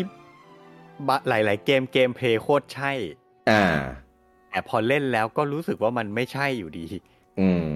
เออ เพราะตัวละครมันไม่ใช่ไง เนื้อเรื่องมันไม่ใช่อ่ะ ใช่ แต่อย่างอย่างอย่างล็อกแมนเนี่ยเอาตรงนะ คือบางทีอ่ะ ก็แค่อยากจะเล่นเกมแนวแนวๆนี้ เพราะฉะนั้นไม่ใช่ล็อกแมนก็ไม่เป็นไร อ่าอ่าอ่าอ่า อ่าแต่อย่างไอ้ที่เราพูดกันถึงล็อกเก็ตสลามอย่างเงี้ย อืม เออเฮ้ยถ้าไม่ใช่ถ้าไม่ใช่สลามมันก็มันก็ไม่น่าได้อะ อืม หรืออย่างอีกเกมหนึ่งวันชื่ออะไรวะวันสเต็ปทูอีเดนเหรอ ที่มันเหมือนล็อกแมนเอ็กเซ่อะ อ๋อ อ่าอ่าอ่าอ่า เออ อันนั้นอ่ะ ผมดูผมเห็นสกรีนช็อตแล้วไม่ได้ทำให้ผมรู้สึกอยากเล่นเลย เพราะเราอยากเป็น ทั้งที่ เอ็กเซ่ไง ทั้งที่ฉากต่อสู้มันคือระบบต่อสู้แบบล็อกแมนเอ็กเซ่ที่ผมชอบเลย แต่แบบ อ่า ดูแล้วก็แบบ เฮ้ยแต่ก็กูสนุกกับระบบนี้เพราะมันเป็นล็อกแมนไง อ่าอ่าอ่า ถ้าไม่ใช่ล็อกแมนก็ไม่นะก็คงไม่สนุกเปล่าวะ ถูก เออ จริงจริงผมผมเฉยๆว่ะไอเกมที่แบบ แรงบันดาลใจอ่ะ เออ เอ่อจากการเล่นเกมนี้เพราะว่าที่เราสนุกกับเกมนั้นอ่ะเพราะมันเป็นเกมนั้นไง เออ เออพอมันเป็นเกมอื่นที่แบบเห็นเราโอ้คล้ายกันจังเลย ก็ก็ก็ไม่ใช่เกมนั้นอยู่ดีอ่ะ มันก็ไม่ใช่อยู่ดี ใช่ เออ ก็เลยรู้สึกเฉยๆอ่ะ หลังๆ เล่เข็ดกับไอ้พวกสปิริ t u a l s u c c e s s o r แล้วพยายามไม่ไปไม่ไปไฮกับมัน เออผมผมนั่นหมดแล้ว ผมไม่ไม่เคยเอามาเล่นเลยด้วยซ้ำไอ้วันสเต็ปฟอร์มอีเดนเนี่ยรู้สึกมันอยู่ในเกมพาร์ทด้วยมั้งตอนนั้นนะ ใช่ใช่มีในเกมพาร์ทผมยังไม่โหลดมันเล่นเลย เออผมผมไม่โหลดเลยครับ ผมเฉยๆเลยคือแบบ รู้แหละว่าที่เราจะไปเล่นมันอ่ะ เพราะว่าเราอยากเล่นล็อกแมนเอ็กเซใช่ไหมล่ะอะไรเงี้ย ใช่ แล้วยิ่งตอนนี้ประกาศรีมาร์ทแล้ว ยิ่งไม่ต้องไปเล่นใหญ่เลยรออา รอเล่นของจริงไปเลย ถูกถูกแบบเดียวกันแหละ กับพวกตระกูลดาร์คอนเควสอิทาดากิล็อกเก็ตสไลม์หรือ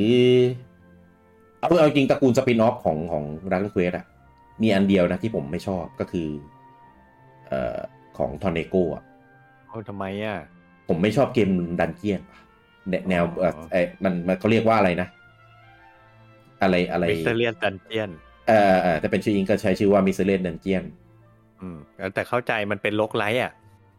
เออไม่ไม่ไม่ชอบอะ่ะ ไม่ไม่ชอบเกมที่แบบเดินเดินเป็นบล็อกบล็อกแบบอย่างนั้นอะ่ะ เออ เออขนาดออกมาเป็นโปเกมอน ออกมาเป็นโจโกโบออกมาเป็น อืม หลายเกมอะ่ะ เออ เออไม่ไม่ชอบเลย ไม่ไม่เคยชอบเลย เออแต่จะบอกว่า เนี่ย ไอเกมแนวเนี้ย อืม แม่งโคตรฟิตเจ็ด อ๋อ เออ คือเดิมแต่ดั้งแต่เดิมอ่ะ มันซีเกมแรกที่ที่ออกมาในแนวเนี้ยคือชิเลน อ่าอ่าอ่าอ่า ชิเลนโนฟูชิกินะดันเจียน อ่าอ่า ไอ ฟู ชิไอชิเลนมิสเตเลียนดันเจียน อ่า ชิเลนเดอะวันเดอร์เลอร์เออ ครับครับ ซึ่งซึ่งไอคำว่าฟูชิกินะดันเจียนเนี่ยเป็นเทรดมาร์กของซีรีส์ชิเลนนะครับ อ่าอ่าอ่าอ่า เพราะฉะนั้นใครที่จะไปจ้างมันเป็นของ ค่าย สไปซ์ชุนซอฟต์มันเป็นเกมของชุนซอฟต์ อืม ทีนี้ อืม ใครมันจะมีหลาย ๆ คนน่ะ ที่ไปจ้างให้ชุนซอฟอะทำเกม แนวมิสเตเรียนดันเจียนให้ ก็จะต้องเอาคำว่าฟูชิกินะดันเจียนเนี่ยหรือมิสเตเรียนดันเจียนเนี่ยมาห้อยท้ายทั้งหมด อืมอืมอืม ทั้งดาร์คเควสทั้งโปเกมอนอะไรเงี้ย ปิกาไอไอ้สลายเอ้ยไม่ใช่ไอไอไอปิกาไอโจโกโบ ก็โปะเออ เออ นั่นแหละทีนี้ด้วยความที่ Dragon Quest เนี่ยเป็นเกมของ e n i x ก็จริงครับ แต่แต่ในขั้นตอนการพัฒนาป๋าโฮลิเอียแกไม่ได้ให้สตาฟของ e n i x เป็นคน develop นะ อ่า แกไปจ้างชุนซอฟต์ develop อืมอืมอืม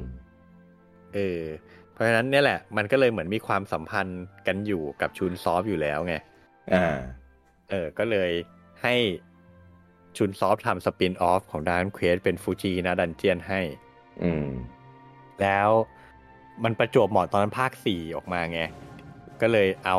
ทอนเนโกมาเป็นตัว เล เอก โก้อืม ซึ่งผมเห็นทีแรกอะผมแบบไม่งไม่น่าเล่นเลยอะเพราะทอนเนโก มันเป็นตัวละครที่แบบ คือตอนนั้นผมยังไม่ได้เล่นดานเควสสี่ อ๋อ ผมไม่รู้จัก อ่าอ่า เออ แล้วพอมาเห็นแบบเกมอะไรวะเอาตะลุงหนวดหนวดๆอ้วนๆมาเป็นพระเอก ยังไม่น่าเล่นเลยอะ อ่าอ่าอ่า เออ ผมก็เลยไม่เคยเล่นซีรีส์นี้เลยเว้ย อืม จนกระทั่งผมมาได้เล่นดานเควสสี่ใน DS ที่มันรีเมคมา ครับ โอ้ยเลยรู้เลยว่าทอนเนโกเป็นตัวละครที่เจ๋งมาก อืม แล้วการเอาทอนเนโกไปทำเป็นเกมมิสเทเลียสดันเจียนเนี่ย เข้ากันมาก เข้ามาก เข้าตีมมากเอออ ม แต่ว่าช้าสายไปแล้ว แม่งไม่มีให้เล่นแล้วเออ เออ คงไม่เลียล่ะ ม อืมกับอีกอันหนึ่งตอนแรก อะไร ที่ผม อ่าครับครับงมพูดก่อน ไม่ก็จะบอกว่าก็ก็ มันก็น่าจะมาจากไอเดียของป๋าโฮลีอีแกเนี่ยแหละว่ากับคือหมายหมายถึงว่า เวลาจะออกสปินออฟอะไรแต่ละอย่างของดาวน์เควสเนี่ยผมว่าป๋าแกน่าจะเข้ามามีส่วนคิดส่วนตัดสินใจเยอะ อืม ว่ามันจะทำเป็นแนวไหน แล้วเอาเอลเมนต์อะไรของดานเควสไปใช้ได้บ้าง เพื่อให้มันแบบเข้ากันได้มากที่สุด เหมือนอย่างที่เราอะเคยพูดกันไปว่าดานเควสเนี่ยเป็นซีรีส์ที่แม้กระทั่งสปินออฟอะยังยังการันตีอะว่าไม่เฟลอะโอกาสเฟลน้อยอะ อืม เพราะแบบป๋าแกคุมโทนงานแกดีมากทั้งหมดเลย จริง ขนาดสปินออฟแกยังไม่ปล่อยผ่านอะ อืม อืม เพราะว่าไม่ว่าจะทำสปินออฟออกมาเป็นแนวไหนก็ตาม มันจะมีความเป็นดาร์กเควสกลิ่นดาร์กเควสแรงมาก อืม ใช่ เออ ไปทำเป็นเกมแนวจับมอนอย่างเงี้ยดาร์กเควสมอนสเตอร์ ก็แบบ โอ้โห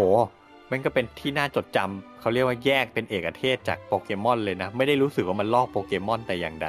อ่า มันก็คือดาร์กเควสอะเพราะเกมเพลย์แม่งเป็นดาร์กเควสเลย จริง เออไปทำฟูชิกินะดันเจียนอย่างเงี้ยแบบเออ ทั้งตัวละครระบบอะไรมันก็ดูเป็นดานเควสอะทั้งที่จริง ๆ มันมันไปเอาระบบจากจากเกมอื่นมาใช้เลยนะ อ่าอ่า เออ หรืออย่างบิลดเออร์อย่างเงี้ย อืม ดูก็แบบโหแม่งเกาะกระแสไมค์ครับแต่พอมาเล่นจริง ๆ เฮ้ย แม่งก็เป็นดาร์กอนเควสอะ ไม่เหมือนเลย ไม่เหมือนไมค์ เอ ค อ รับ ไม่ เลย ใช่ หรือฮีโร่อย่างเงี้ยที่ปากบอกว่าไม่ใช่ มูโซ เราก็ดูแล้วแม่งก็มูโซ เราเล่นแล้วยังไงแม่งก็เป็นมูโซชัดๆ แต่ด้วยแต่มันก็ยังมีความเป็นดาร์กอนเควสของมันอยู่ดีอ่ะ อืมอืมอืม เออ ซึ่งผมว่าถ้าถ้าถ้าไม่ใช่แบบเนี่ย ถ้าไม่ได้ทำงานแบบป่าแก่ที่แบบเอาตัวลงไปมีส่วนร่วมทั้งหมดอ่ะ อ่า มันไม่น่าจะออกมาดีได้ทั้งหมดขนาดเนี้ย อืม เออ จริง ผมว่าอย่างคือคือเป็นเป็นอย่างเงี้ยหลายเกมเลยนะ ถ้าเราดูเผินๆเราก็จะแบบ เอ้ย เหมือนเกมนั้นเหมือนเกมนี้แม่งใช่เลยอะไรเงี้ย อืม เออ แต่อย่างดันเควสฮีโร่อะที่ที่ว่ามูโซอะผมว่ามันก็มีความแบบฉีกไปนะ อีกไปเยอะ อ่า ภาคภาคแรกเนี่ยโอเค ก็ก็ยังมีความเป็นมูโซสูงหน่อย อืม แต่ภาคสองเนี่ยคือแบบไม่ใช่ละ เออ ก็คือเป็นเกมแอคชั่น RPG แบบของในโลกของดันเควสที่มอนเยอะ อืม ๆ เออเรียกเรียกอย่างนี้ก็ก็ได้ อืม เออ ซึ่งโอเค ซึ่งบิลเดอร์เนี่ยคือแบบ ตอนแรกผมไม่ไม่เล่นเลยอะเพราะว่าแบบ ผมไม่ได้ชอบ Minecraft ไงตอนนั้นอะ อ่า ผมเหมือนกัน ผมก็เหมือนกัน เออแล้วก็ผมเจอมันลดราคาในในวีต้ามั้งตอนนั้น เออ เออ ก็เลยเล่น เชี่ยโคตรหนุกอะหนุกมากหนุกแบบหนุกได้ไงวะหนุกหนุกได้ไงก็ไม่รู้อะ คือคือกลายเป็นว่าแทนที่จะเป็นเกมที่แบบคนชอบ Minecraft ถึงจะมาอยากเล่นอะไรอย่างนี้ใช่ไหม เปล่ากลายเป็น เออ เกมสำหรับแฟนดาร์กเควสนี่แหละ เออแล้วผมเล่น Dark Quest Builder อะทำให้ผมแบบเปิดใจเล่น Minecraft ได้จนผมแบบชอบ Minecraft ได้ อะคือแบบ มันกลับกันนะลุงอูมคือแบบเอ้ยใช่เหรอวะ เออ คนคนแบบเอ้ยใช่เหรอวะ นี่มันเกมที่แบบเอาอินสปายมาไม่ใช่เหรอวะ เอองั้น เออ กลายเป็นอย่างนี้ไปแทนนะว่าดาร์กเควสอ่ะแม่งมีเขาเรียกว่า มีคุณอุปการกับวงการเกมในในแง่ที่ว่าสามารถดึงคนที่ไม่เคยเล่นเกมแนวนั้นๆน่ะ อ่า ให้ไปเล่นแนวนั้น แล้วก็ต่อยอดไปเล่นเกมอื่นในแนวนั้นๆ ได้ด้วย เออเออเออแล้วแล้วแล้วจะบอกว่าดึงจะแบบให้แฟนดักเควสไปเล่นเกมแนวอื่นเนี้ย ไม่ใช่นะเพราะผมไม่ได้เป็นแฟนดักเควสนะในตอนนั้นนะ เออ เออแต่แบบแปลกมากเลยมีแต่คนด่าคือแบบอะไรของมึงเนี่ยมึงกลับกันอะไรเนี่ยเออ แปลกมาก ซึ่งซึ่งหลายอันนะ พอมันทำทำดีแล้วมันก็หายไปโอ้โหพวกสปินออฟอะ เออ อย่างดังเควสบิลเดอร์เนี่ยอ่ะภาคสองออกแล้วก็หายไปแล้วตั้งแต่สองพัน หาย สิบ ไปแล้ เก้าว หายไปเลย มอนสเตอร์ก็ไม่ออก เควสมอนเตอร์ไม่ออกมาเปลี่ยนเป็นเทรเชอร์อะไรก็ไม่รู้ซึ่งก็ไม่รู้ว่าจะจะยังไงด้วย อืม เออคือดูน่าเล่นแหละ แต่ว่าก็เสียดายที่มันไม่ได้เป็นดันเควสมอนสเตอร์แบบเดิม ใช่ อยาก เออ ได้เลี้ยงมอน บลีดบลีดที่ผู้จังเขาแบบดิดดินว่าโอ้ยมันไม่ใช่บลีดมันไม่ใช่การผสมพันธุ์ไม่ได้แบบ เอออะไรแบบนั้น เออ หรืออย่างดันเควสฮีโร่เนี่ยก็ที่เป็นมูโซอ่ะก็อ่ะไม่ใช่มูโซเอามูฮีโร่แล้วกัน อ่า ก็ออกมาสองภาคแล้วก็หายไปเลยเหมือนกัน หายไปเลย เอองงอ่ะ คือมันมันขายไม่ดีหรือมันอะไรยังไงก็ไม่รู้อ่ะ ไม่ใช่ ไม่ได้ขายไม่ดีนะ มันก็ขายได้ แต่เหมือน ใช่ดิ เหมือนเป็น เป็นช่วงเว้นวักอะ่ะ อืม พอทำภาคใหม่แล้วก็เลยไม่ทำสปินออฟอย่างนั้นเหรอ ไม่รู้ พอ อ่ะ ทำภาคหลักแล้วก็เลยแบบพัก พักสปินออฟไปก่อน เอ่าหรือหรืออย่างไอไอสลามเนี่ยล็อกเก็ตสลามเนี่ยอันนี้ก็ไม่มีภาคต่อเหมือนกัน อืม เออแล้วทั้งที่แนวเกมแบบทำได้ขายได้อ่ะ ขายได้ทั้งแฟนดังเควสแล้วก็ขายได้ทั้งแฟนที่เป็นแบบแบบแคชชวลชอบเล่นแอคชั่นแอดเวนเจอร์อะไรประมาณเนี้ย ผมว่าเป็นที่บริษัทว่ะ ทำไมอ่ะ คือ ช่วงนี้ไปเน้นปลุกผีเกมเก่า อ๋ อ เออ เลย หมายถึง สปินออฟ บริษัทใหญ่ใช่ไหม สปินออฟรอป ของ ก่น สควอนิกใช่ไหม ใช่ใช่ใช่ อ่าก็เลยแบบ เนี่ย ยืนไปเลยโปรเจกต์ใหญ่ของแต่ละซีรีส์ทำอันเดียวแล้วที่เหลือเอางบไปลงพวกผีปุกผีที่แล้วก็ไอพีใหม่ที่แบบทุนลองลอง คือปีเนี้ยเห็นได้ชัดเลยนโยบายหลักของ Square Enix ช่วงนี้มีอยู่ 2 แนว ๆอ่า รีเมคเกมเก่าเพื่อมาขายแฟนรุ่นเก่าแบบเรา อ่า กับพยายามสร้าง IP ใหม่ อ่า เป็นแบบ แต่แต่ไม่ได้ทำให้มันเป็น IP ใหญ่แบบบล็อกบัสเตอร์อย่างนั้นนะเหมือนเหมือนแบบว่า พยายามจะแทงหวยอะ่ะ อืมอืมอืม เออสร้าง IP ใหม่เผื่อเผื่อจะดังขึ้นมาอะไรเงี้ย แต่ราคาราคาเท่าเกมทุนสูง เกม เลย ใหญ่ เออ ใช่ เพราะมันมันมันนั่นแหละดิเรกชันแบบขี้งกขี้งกอะ่ะ อืมจริง เออ แต่เข้าใจนะ ผมเข้าใจว่าทำไมถึงทำแบบนี้ เพราะมันเป็น อ่า มันเป็นบริษัทมหาชนน่ะทำอะไรมันต้องเน้นผลกำไรเป็นหลักอะ่ะ อืมก็ก็แสดงว่าไม่กะจะสารต่อแล้วดิเขาทำมาแบบแบบเนี้ย มาผมว่าน่าจะเป็นขึ้นอยู่กับนโยบายในแต่ละช่วงอะ่ะ เออ อืม ก็ดูก็ทำมาแบบคือผม คือแต่ละเกมนะหลายๆเกมก็จะแบบ อีกนิดนึง ใส่ตรงนั้นนิดเพิ่มตรงนี้หน่อย ปรับแก้ตรงนี้หน่อยก็จะกลายเป็นเกมที่ดีได้อะแต่ไม่ท จริงๆอ่ะแอบสงสัยใน ำเออ มันจะมีอยู่ยุคหนึ่งที่สแควร์ออกเกมอะไรมาก็แปะชื่อไฟนอลไปหมด เอ่า ใช่ไหมก็คือพูดง่ายๆ ก็คือสปิออกสปินออฟของไฟนอลอ่ะ อ่า อืม แต่ในขณะที่จริง ๆ แล้วอ่ะสปินออฟของดาร์ q เควสอ่ะแข็งแกร่งกว่าเยอะเลยนะ ถ้าเทียบกันอ่ะ อืม เออ เพราะฉะนั้นถ้าอยากทำสปินออฟมันเน้นทำสปินออฟของดาร์ q เควสไม่ดีกว่าเหรอ อาจจะแบบถ้าทำป่าต้องไปดูแลทุกอันอย่างนี้เปล่า หรือเปล่า เออ ก็เลยแบบ ไม่มีเวลาแบบท ำโปรเจกต์เยอะขนาดนั้น นั่นแหละครับ อืม ก็ไม่รู้เหมือนกันไง แล้วแล้วแล้ว ไดไดไดเรกชันระยะหลังจะเห็นได้ชัดว่า เอ่าอ่าอ่า ไม่ค่อยทำสปินออฟ เพราะว่าสปินออฟของไฟนอลก็แทบจะหายไปเลย จากยุคหนึ่งที่แบบออกเกมอะไรมาก็ชื่อไฟนอลไปหมดตอนนี้ไม่มีแล้วนะ อ่า ใช่ไหม เหลืออันเดียว เหลืออันหนึ่งไอออริจินอ่ะ อ่า อ่า ที่ที่เพิ่งออกไปเมื่อปีที่แล้ว เอ๊ะหรือปี อืม นี้วะ จำไม่ได้ละ เร็วเร็วเร็วนี้ เร็วเร็วนี้ว่าง่ายๆ เร็วๆนี้ อ่อ อ่ะ เอ่ ปี อ นี้หรือปีที่แล้วเนี่ยแหละ ใช่ไฟนอลออริจินที่เป็นเป็นโซไลท์ อ่า เออ นะครับ ก็ก็เงียบเงียบๆเหมือนกัน ครับ เออ ขนาดใช้ชื่อไฟนอลแล้วนะอันนั้นนะ อืม แล้วก็ดูจะงบพัฒนาเยอะพอสมควร เออ ออกเห็นออก DLC รัวๆเลย อืม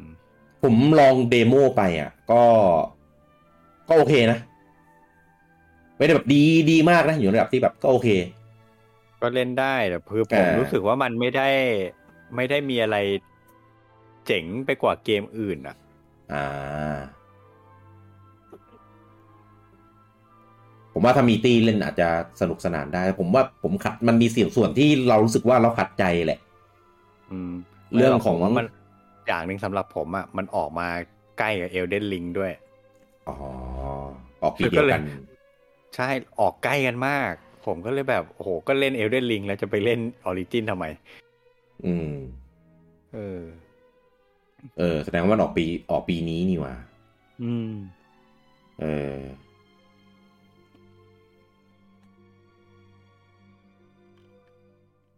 ทีเนี้ย ทีเนี้ยต่อไปอ่ะ ก็คือเขาประกาศ ออกมาเยอะมาก ไอ้พวกดันเควสทั้งหลายมีมีสามรีเมคที่เป็น HD 2D ด้วย อ่า เออแต่แต่ว่าอันเนี้ยประกาศแล้วก็หายไปเลย อืม ตอนที่ประกาศตอนนั้นรู้สึกจะมีมีมี นี่แหละ มี 3 HD 2D มี อืม 12 มี อืม 10 ออฟไลน์ อืม แล้วก็อะไรอันวะ อ๋อ เป็นอัปเดตของของ 10เฉยๆมั้งหรือไงไม่รู้ เออ ก็คือไม่ออกสปินออฟนะ แต่เป็นพักพักหลักรัวๆ เออ ก็เล พั ย หลัในอีกในอีกอันหนึ่ง ในอีกเวอร์ชันหนึ่งอืม ก็เลยแบบ ก็เลยแบบเดาเราเดาดิเรกชันในการแบบที่จะทำดาวน์เควสในตอนต่อต่อไปเนี่ยไม่ค่อยไม่ค่อยออกละ อืม เอ่อพวกสปินออฟเก่าๆ ที่แบบซักเซสนี่ก็ไม่ไม่ไม่น่าจะเอากลับมาทำต่อแล้ว อืม เอออย่างดันเจียนนี่ก็ไม่ไม่เห็น ไม่เห็นมันนานมากแล้ว เออไม่ ดา เห็นมา เควส นานแล้ว มิสเตอรียดันเจียนของดานเควสภาคสุดท้ายนี้ตั้งแต่เพย์สองอ่ะ อย่างกัดปะ ยันกัสอ่ะ เออใช่แล้วก็มันแล้วก็ไม่เห็นอีกเลยเควสมอนเตอร์ก็คงไม่ทำแล้วล่ะ ถ้ามันทำเทเชอร์มาแบบนี้ ดันเควสมอนสเตอร์ก็ตั้งแต่ จ็กเกอร์ DS สาม อืม จ็กเกอร์สามลง 3ds แต่ว่ามีแต่ญี่ปุ่นอย่างเดียว อ่า เออบิลเดอร์ก็ อันนี้ก็ยังไม่แน่ บิลเดอร์ยังใหม่ๆอยู่ยัง อ่า อาจผมว่ายังมี potential เพราะว่ามันเพิ่งออกมาถึงในเรื่องดันเควสสองใช่ไหมมันอาจจะออก อ่า ภาคสามมาโยงกับดันเควสสามอีกก็ได้ อ่าเพอรอสามภาคนี้มันก็แบบเชื่อมโยงกันนู่นนี่นั่น ใช่ จะได้จุดปิดซาก้าไปสวย เออเพราะว่าภาคภาคสองมันเพิ่งออกไปปีสองพันสิบแปดสองพันสิบเก้า ๆ อืม อ่า ส่วนนั้นเควสฮีโร่นี่ ภาคสองเนี่ย ยังลงเพสมันมันลงเพสสี่ทั้งคู่มั้ง ลง ภาค เพ ห ส นึ่งภาค สี่ สองอ่า ใช่ แต่ว่าก็ก็หายไป โอ้โห นานละตั้งแต่ 2016 โอ้โหนานอะคือหกปีเจ็ดปีแล้วอะ อืม เออแต่จริงกระแสมูโซมันก็ยังมีอยู่นะ แต่มูต้าจะทำจริง ๆ มันก็ มูโซมันก็ออกมาได้เรื่อยๆแหละ มันก็มีคนเล่นอยู่เรื่อย เออเอาเอาเนี่ย เอาสไตล์แบบของเซลดาไปดิ ที่เป็นเนื้อเรื่องแบบ อยู่ในจักรวาลเดียวกันอะ ๆ อ่า เออผมว่าภาคหนึ่งภาคสองอะมันคนก็ลงรู้สึกแบบ เล่นก็ได้ไม่เล่นก็ได้ เพราะว่ามันเป็นเนื้อเรื่องแบบของตัวมันเอง อืม อ่า แต่ถ้าเกิดทำให้มันเป็นแบบเนื้อเรื่องที่เป็นแบบเหมือนเหมือนอย่างบิลเดอร์อย่างเงี้ยบิลเดอร์เนื้อเรื่องมันไปเชื่อมกันกับตัว ไม่ไม่เชิงเชื่อมอะเรียกว่าไงนะ เกี่ยวข้องกันอะ อืม เออให้มันเป็นแบบเนี้ยผมว่ามันจะน่าจะดึงคนไปเล่นได้ได้เยอะขึ้นนะ อืม อืม คือเขาใช้วิธีแบบ อ่ะ เป็นโลกนั้นแต่ว่าก็มีการอัญเชิญตัวละครจากดันเควสภาคต่างๆ มาปรากฏตัวอะไรประมาณเนี้ยผมว่ามันมันเลยกลายเป็นเหมือนแบบเหมือนขายฮีโร่มากกว่า ครับ เออ มากกว่าจะขายแบบของของตัวเกม อืม ทีนี้สิ่ง ครับ ที่กังวลเนี่ยก็คือว่าไอ้ที่พูดมาทั้งหมดเนี่ย อ่า มันจะดีตราบเท่าที่ป๋าแกยังอยู่ โอ้โหพูดพูดงี้แล้วเศร้าเลยนะ ที่กลัวเนี่ยคืออย่างที่พูดไปตั้งแต่ตอนต้นรายการป่าแกจะเจ็ดสิบอยู่แล้วอ่ะ อ่า แก่มากแล้วอะแล้วคืออา อ่า เพื่อนร่วมแก๊งแกก็ตุ เริ่ ย ม ไปแล้วหนึ่งอ่ะ เริ่มล้มหายตายจาก เออป๋าสึกิยามะเอ๊ะ อ่า ที่แต่งเพลง โอ้ยเอ๊ะเดี๋ยวนะชื่ออะไรนะ ผมจำชื่อกันไม่ได้ แต่จำได้ว่า เป็ เป็น น คน แบบ แต่งเพลงแป๊บหนึ่งแป๊บหนึ่ง แต่งเพลง โคอิจิสึกิยา โอ้ย มะ โค เอออ อ่าอ่าอ่าอ่า ที่เป็นคนแต่งเพลงให้ดานเควสแกก็เพิ่ง ครับ เสียไป ที่เป็นเพลง มื่อปีที่แล้ว อ่า ที่เป็นเพลงธีมมาจนถึงทุกวันเนี้ย ใช่คือดาน เออ เควสเนี่ยจะมีสามเสาหลักก็คือป๋าโฮริอิที่เป็นคนแต่งเรื่อง อ่า ป่าโทริยาม่าอาจารย์โทริยาม่าวาดตัวละคร อ่า แล้วก็ป่าซึกิยาม่าแต่งเพลง แต่งเพลง ครับ สามสาวหลัก อืม ตุยไปแล้วหนึ่ง ผมว่าของ ซึ่งป่าโฮริอีกก็ผมว่าก็แกก็อายุเยอะมากแล้วอ่ะคือต่อให้ อ่า แกไม่แกไม่เสียชีวิต แต่ผมว่าแกก็น่าจะใกล้เกษียณแล้วล่ะ อืม ม เอ้ย ก็ลนี่ แต่ว่า ความกังวล ปาสุกิยามะแกก็แบบเสียตอนอายุเก้าสิบไงก็แบบถึงแก่วัยอ่ะ เออ เออก็เข้าใจได้ส่วน ไม่ไม่รู้ว่าแกจะยังจะเลิกทำหรือเปล่า อ่ะ นั่นน่ะสิ เออสำหรับป๋าโฮลีเนี่ย อืม อืมก็อย่างเทียบ อาจารย์อาจารย์โทริยาม่านี่จริง ๆ อ่ะ อ่า อายุยังไม่เยอะ แต่ว่า ครับ แกเกษจริง ๆ แล้วแกเกษียณไปนานแล้วนะ อ่า แล้วแกก็บ่นมาตลอดว่าแกไม่อยากทำงานแล้ว แกไม่อยาก แกไม่อยากวาดตัวละครให้ดาคอนเควสแล้ว ไม่เยอะอะผมจำว่าอายุแกก็ เยอะเยอะมากเลยนะ คือผมเคยอ่านบทสัมภาษณ์แกบอกว่า อ่าอ่า ตอน อ่า ที่มาให้แกวาดภาคแรกอะ่ะ อ่า แกก็รับงานโดยไม่ได้คิดอะไร ไปถึงดัก o n นบอลน่ะ หรือดัก q เควส ดาคอนเควสดานเควสภาคแรกอะที่ อ่า ที่ อ่าอ่าอ่า ที่ดานเควสไปให้ให้จานโทริยาม่าออกแบบตัวละครให้ า แกบอกว่า อ่า แกไม่คิดว่ามันจะขายดีแล้วอยู่มายาวขนาดนี้ ถ้ารู้อ่ะ แกไม่รับหรอกเพราะแกขี้เกียจ ขี้เกียจเออเออ ผมว่าผมว่าอย่างอย่างอย่างป๋าสุกิยามะเนี่ยเขาก็เหมือนแบบมันสร้างสร้างฐานสร้างอะไรไว้มั่นคงและ อ่า ก็ให้ใครมา ด้วยวที่เพลงเพลงเพลงหลัก เพลง มันมันตราตึงอยู่ในความทรงจำเราละ มันเอาไป อ่า ใช้ได้ตลอดไม่น่า อ่า ห่วง ใช่ ถ้า ใช่ จะมีเพลงธีมใหม่ๆ ก็ให้คนอื่นแต่งก็ได้ไม่เป็นไร อืมอืมอืม อย่างอาจารย์โทริยาม่าอย่างเงี้ยอ่ะแกมีผู้สืบทอดลายเส้นแกละ ขายราคาไปเรียบร้อยแล้ว อ่า ไม่น่าห่วง ผม เออ ห่วงป๋าโฮลิอีนี่แหละ แก เออ มีลูกศิษย์ลูกหาอะไรไว้บ้างหรือเปล่าก็ไม่รู้ไง นั่นดิ อืม แล้วคือที่กลัวที่สุดเลยคือตอนเนี้ยมัน IP มันอยู่ในกำมือของ Square Enix อ่า ถ้าสมมุติว่าป๋าโฮลิอิแกวางมือเมื่อไหร่ แล้ว Square แม่งเอาใครก็ไม่รู้เข้ามาทำแล้วใช้ดิเรกชันแบบไฟนอลในการทำดานเควสนะ โอ้โห วิบัติแน่นอน เออโดนปุยยี่ปุยยำแน่ เออ น่ากลัวนะ ผมว่า น่ากลัว ยิ่งยิ่ง น่ากลัว ยิ่ง มาก ถ้าแกแบบอยู่มาตลอดในทุกๆ แขนงของดัก q นเควสเนี่ย อืม เออถ้าวันหนึ่งแกแบบ ไม่เอาแล้ว อืม หรือหรือแกแบบถึงแกวัยก็แล้วแต่เถอะ อืม ผมว่าซีรีส์เนี้ยน่าจะสั่นคลอนพอสมควร มากมากเพราะว่า ก็อย่างที่พูดมาตั้งแต่ต้นอ่ะ มัน อืม ดีได้เพราะบีดาท เพราะแกอยู่ ำเพราะแกอยู่ เหมือน เออ เหมือนไฟนอลกับป๋าสักคังกุจินั่นแหละ ใช่ จริง ตอนป๋าแกยังอยู่ก็ดีมาตลอดพอป๋า ดี ยังไม่อยู่ปุ๊บแม่งเละเลย สั่นคลอนจริง ใช่ใช่เพียงแต่ว่าดานเควสมันมันยืนระยะมาได้นานกว่า เพราะว่าป๋าฮุลิอิแกไม่ได้มีปัญหาอะไรกับบริษัท แกไม่ได้โดนไล่ออกแกไม่ได้ลาออก เออ เออ เพราะแกก็ไม่ได้ทะเยอทะยานแกก็อยากจะทำของแกไปเรื่อยๆอย่างนี้ไง อืม เออมันก็เหมือนเหมือนซีรีส์เหมันตัวเกมแหละก็คือตัวเกมเนี่ยมันก็ถ่ายทอด จิตวิญญาณของของบิดา คนทำออกมา เออ อ่าใช่คือไฟนอลมันก็ทะเยอทะยานไปเรื่อยๆไง อืม เออแต่ว่าการทะเยอทะยานสุดท้ายมันก็แบบมันมีเพดานของมันไงก็ลวงลงมา อืม ก็อย่างที่เห็นเออส่วนดาร์กเวฟมันก็แบบค่อยๆไปเรื่อยๆไต่ไต่ไปเรื่อยๆแขนงไปเรื่อยๆแต่ว่ารากฐานเนี่ย คนที่ยังอยู่เนี่ยก็ไม่รู้ว่าจะอยู่อยู่ดูแลไปได้ถึงขนาดไหน อืม เออพูดพูดแล้วก็ตอนแรกผมขำนะ แต่คือเป็นความขำที่แบบ เอาอีกแก้ววะ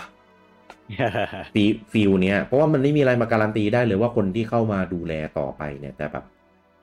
จะ อย่าดู ทำ แล ได้ดีอย่างนี้หรือเปล่า เออจะดูแลแล้วทำให้ได้ดีเหมือนอย่างที่เจ้าของเดิมเขาทำเอาไว้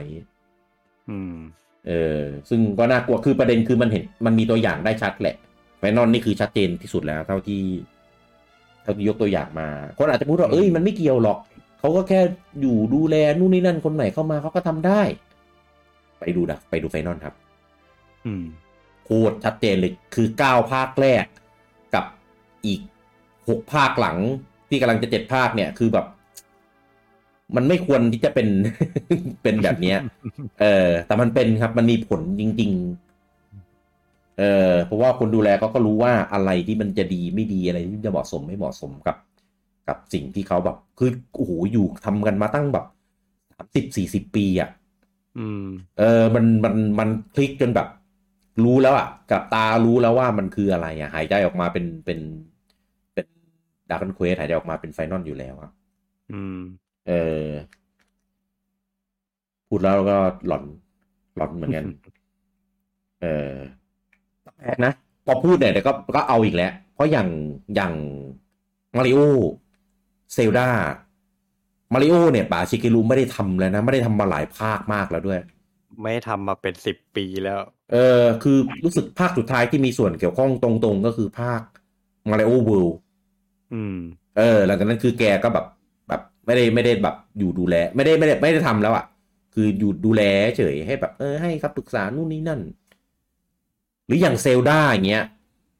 อืม เออเซลดาเนี่ยก็คือก็ตอนตอนไอ้ภาคลิงทูดาพาร์ตอ่ะแกก็เริ่มเริ่มเริ่มถอยเริ่มเฟดแล้วนะ ใช่ทำเองจริงแค่สองภาคเอง ใช่ที่เหลือก็แบบเหมือนแบบเหมือนเหมือนมาริโอเลย ก็ดูแลให้คนอื่นทำไป เออแต่เป็นป๋าป๋าไอ้นี่ทำตางหาก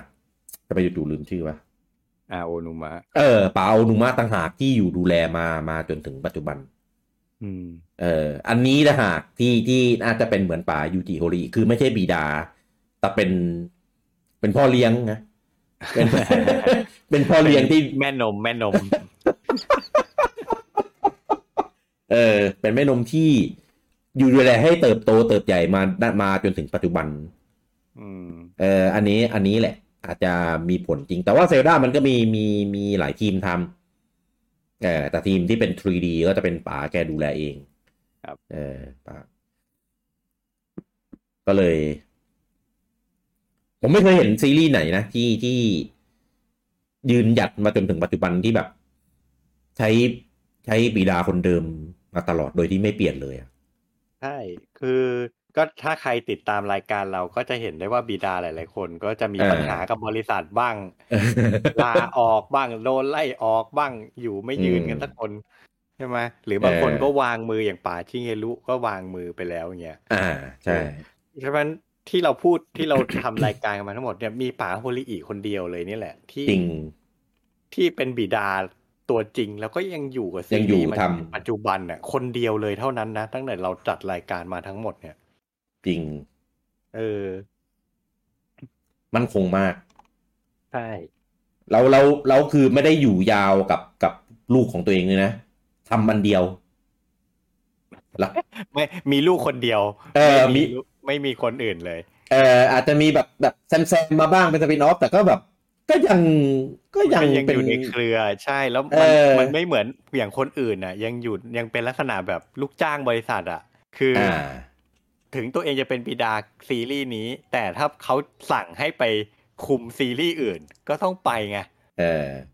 แต่คนนี้ไม่เลย กูคุมดานเควสอย่างเดียว ถูกเหมือน เออ ป่าป่าสกางูจิอย่างเงี้ยแกก็มีไปทำโคโนติกเกอร์ มีไปทำ เอออะไรเงี้ย อื่นๆด้วยอะไรเงี้ย เออ เออ สุดยอดอันนี้คือแบบระดับระดับแบบรักเดียวใจเดียว รักจริง รักจริงหวัง แต่ง เออมั่นคงมากสุดยอดเลย คือคืออคือตอนแรกนะ ก่อนที่เรานัดกันจะมาอัดเกมแก่เนี่ย ผมก็นึกนะ ว่าเอ๊ะป่าแกมีเกมอื่นอะไรอีกบ้างวะที่เราแบบ ที่เราแบบไม่รู้ ออ ที่เราที่เราที่เราแบบ อาจจะเคยเล่นแต่ไม่รู้ว่าแกป่าแกเป็นคนทำหรือเป็นซีรีส์อื่นที่แบบอาจจะไม่ได้ดังเท่าดักคอนควีสอะไรอย่างเงี้ย เออ เออ พอมาดูลิสต์เท่านั้นแหละบอก อ๋อ ไม่มีเลย เออมีมีหน้าล่ะ ถึงไม่รู้จักเกมอื่นที่แกทำเลย เพราะแกไม่ได้ทำเกมอื่นเลยนั่นเอง เออ เออ สุดยอดมากนับถือมาก เกมอื่น เกมอื่นที่ทำก็โคโนทิกเกอร์นั่นก็ถูกเชิญไปเนอะ เหมือนไปไปร่วมร่วมเขียนซีนซีนารีโอไว้เฉยอ่ะ แต่ก็ก็นั่นแหละก็ไปในทางที่ถนัดของแกไปเขียนใน อ่า เรื่อง ใช่ใช่ อ่า ผมว่าโคโรติเกอร์เป็นส่วนผสมที่ลงตัวระหว่างไฟนอลแฟนตาซีกับดาร์คควีนนะ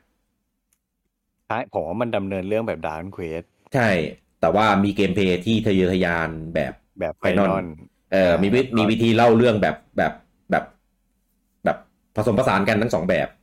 อ่า เออแล้วก็คาแรคเตอร์เป็นโทริเยมาก็คือได้ได้ความดักคุณเกรสไปอีก อืม เออผมว่าเป็นส่วนผสมที่แบบแม่งโคตรโคตรลงตัวแล้วเราก็ได้เพลงจากป๋าโนบุ อุเอมัตสึ เออจาก ของ โนบุ Painon ใช่ มันเลยแบบเป็นส่วนผสมที่แบบแม่งโคตรแบบ เป็นโปรเจกต์ดีมทีมที่มันมันไม่คงไม่มีโอกาสได้เห็นอีกแล้วแบบนั้นนะ อืม เออจริง ๆ ตอนเนี้ยเอ่อทุกคนยังอยู่ครบนะ ถ้าสควอนิกไปคุยจ้างดีๆ ก็อาจจะได้เห็นอีกก็ได้นะ ถ้าทำ คือตอนจริง ๆ ตอนเนี้ยมันความเป็นไปได้มันมากมันมากกระตาย เพราะว่าทั้งหมดทั้งมวลมันอยู่ อ่า ภายใต้ล่มของสแควร์อินิกที่เดียวแล้วไง มีป่าซางกังกูจีไงที่แบ อ๋ บ อ แก ฝาทางเขาจีออกไปแล้วใช่ไหม เออแกจะ ลืมเออ แกจะมาแกจะมาทำให้หรือเปล่าก็ไม่รู้ไง อืม เออซึ่งซึ่งก็ถ้าไม่ใช่แกทำนะไม่ใช่แกคุมไม่ใช่แกดูอ่ะก็ก็ผมว่ายากที่จะออกไปเป็น ก็ แบบ ไม่ นั้น ก็ไม่เหมือนเดิมอีกอะเออ ใช่ไม่เหมือนเดิม ต้องต้องครบดีมทีมว่ะ อืม เออส่วนส่วนป๋าโทริยาม่าแกก็แก๊กแก๊กแก๊กลาดตัวเส้นตัวละครได้สักแบบเซตหนึ่งอะก็จบแล้วที่เหลือก็ เออ ออก น แบ ว่า บ เป็น ตัวออกแบบปาร์ตี้ตัวเอก ออกแบบตัวร้า เออย เออ แล้วที่เหลือมอนสเตอร์ก็ไปให้อาจารย์อะไรนะ โทโยทาโร่เขียนให้ อันนี้คือใครอะลูกศิษย์เหรอ คนที่วาดดันบอลซูเปอร์ไง อ๋อ อืมอืมอืมใช่ใช่ใช่แต่แต่คงยาก เพราะว่า การจะกลับไปรัวมแบบนั้นแม่งอภินิหารมากแล้ว เออแล้วแล้วป๋าโฮลีก็คงไม่ทำบอกว่าไม่ ฉันจะทำดันเวทของฉันอย่ามายุ่ ข ง กูทำดานเควสให้จบก่อน สิบ เอ สอง อ ยังไม่ไม่มีภาพอะไรไว้ให้เห็นเลย ไปทำอันนั้นก่อน จบเมื่อไหร่ก็ไม่รู้เนี่ยลุงงูมผมว่าแม่งออกมาตอนป่าแกอายุเจ็ดสิบแน่เนี่ยก็คือก็คือสองพันยี่สิบห้าตายพอดีเรา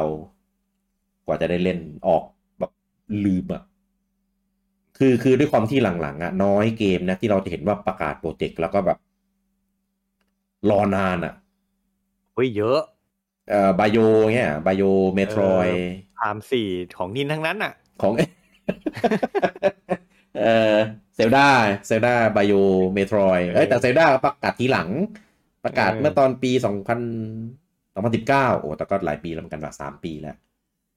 สามสามปีเพิ่งได้ชื่อภาค เออแอดวานวอลงี้ โอ้ยอันนั้นอันนั้นน่ะเสร็จแล้วแต่ว่าไม่ แต่ว่าไม่ได้ขายกันนั่นเอง เออ ไม่น่าไม่น่าไม่น่าคิดเยอะ อันเนี้ย อืม เออพอคิดเยอะแล้วทีเนี้ยงานเข้าแล้ว เพราะว่า เพราะว่ามันถ้าเฮ็ดด้วยเหตุผลนั้นอ่ะ มันก็ยากแล้วที่จะกลับมาขายอะ ครับ เออก็จะโดนแบบถ้าเอากลับมาขายเมื่อไหร่ก็จะโดนแสะแล้วยอดขายก็อาจจะไม่ได้เปรียงป้างเท่าไหร่ด้วยมาเจอแบบนี้เข้าไป อืม น่าสงสารเหมือนกันเนี่ยเอาเอามาแจกสำหรับสมาชิก NSO Ex- expansion จบๆไปไม่ต้องขายหรอก เออ เออไม่เป็นไปไม่ได้หรอกผมว่ากาวเป็นงั้นแหละขี้งกอย่างปูแล้วจะเอามาแจกไม่มีทาง อืมอ่ะโอเคนะครับ ก็มารอติดตามผลงาน จินต่อไปของป๋ายูจิโฮริกันนะครับกับเอ่ออันเกอร์สิบสองซึ่งไม่รู้ปีไหนอะนะ ก็แฟนๆ ก็อดใจรอกันอีกหน่อยนะครับ ไม่รู้ว่าระหว่างนั้นเนี่ยจะมีดันเควสที่เป็นสปินออฟอื่นๆออกมาอีกหรือเปล่า ที่แน่ๆก็มี เดือนเนี้ยมีดันเควสเทเชอร์ก็ อ่า นั่นแหละใคร ก็ใครสนใจก็ไปกดมาเล่นกัน ครับ แก้ขัดไปก่อน อ่าเป็น Action RPG นะ แล้วก็มีการเทมมอนนำมาใช้ แต่ว่าจะระบบอ่ามอนเนี่ยไม่รู้จะลึกในในในถึงขั้นแบบระดับแบบมอนสเตอร์หรือเปล่า อืม อ่าต้องต้องรอดูกันอีกที เพราะว่าตัวเกมที่ปล่อยมายังไม่มีพูดถึงรายละเอียดในส่วนนี้ แล้วก็มีดันเควสสามรีเมคแบบ HD 2D ที่ ก็น่าจะออกปีหน้าได้แล้วมั้ง น่าจะปีหน้าแหละ เออเพราะว่า อืม มันปล่อยมาคิดมาตัวเดียวแล้วก็หายไปเลย คิดว่าคงไปแบบซุ่มทำอยู่ ครับ จริงๆจริงๆทำเป็นเอนจินมันมีอยู่แล้วทำเป็นแบบนั้นน่ะ แล้วก็เป็นเกมรีเมคด้วยคง จริง ๆ ไม่น่าทำนานมากนะ อืม ผมคิดว่าที่นาน ไม่ น่ะ ไม่น่าจะทำนาน เพราะทุกอย่างมัน มันไม่ได้ทำอะไรใหม่ มันแค่วาดใหม่อย่างเดียว อ่า มันมีสูตรสำเร็จอยู่แล้วไง ใช่ ผมคิดว่าที่นานอาจจะเป็นเพราะว่ารอแปรอิงแล้วขายพร้อมกัน เป็นไปได้ เออเพราะว่าอย่างดันเควสเทรเชอร์เนี่ยเป็นดันเควสที่ผมไม่ค่อยได้เห็นบ่อยๆนะคือขายเวอร์ไว อืม เออญี่ปุ่นอเมริกาพร้อมกัน อะไรเงี้ย เออ ก็เลยคิดว่าอาจจะรอนานหน่อย รอแปลรออะไรด้วยของดันเกร ก็ ด ผมผมยังแอบหวังอยู่อย่างหนึ่งเกม ครับ อวอร์ดมีวันไหนนะ อ๋อแปดแปดธันวา เออ ผมผมแอบหวังว่าอาจจะมีซัมติงจากดานเควสสิบสองมาเปิด อืม ไม่แน่ไม่แน่ อืม แอบแอบหวังอยู่ เออ เพราะมันมันหายไปเป็นปีแล้วอะตั้งแต่เปิดโลโก้ครั้งแรกอะ ผมไม่รู้ว่าสควอนิกดีลไว้แบบไหน เพราะว่าส่วนใหญ่ไอตัวที่มาเปิดในเนี้ย ก็จะเป็นแบบฝั่งฝั่งฝรั่งอะ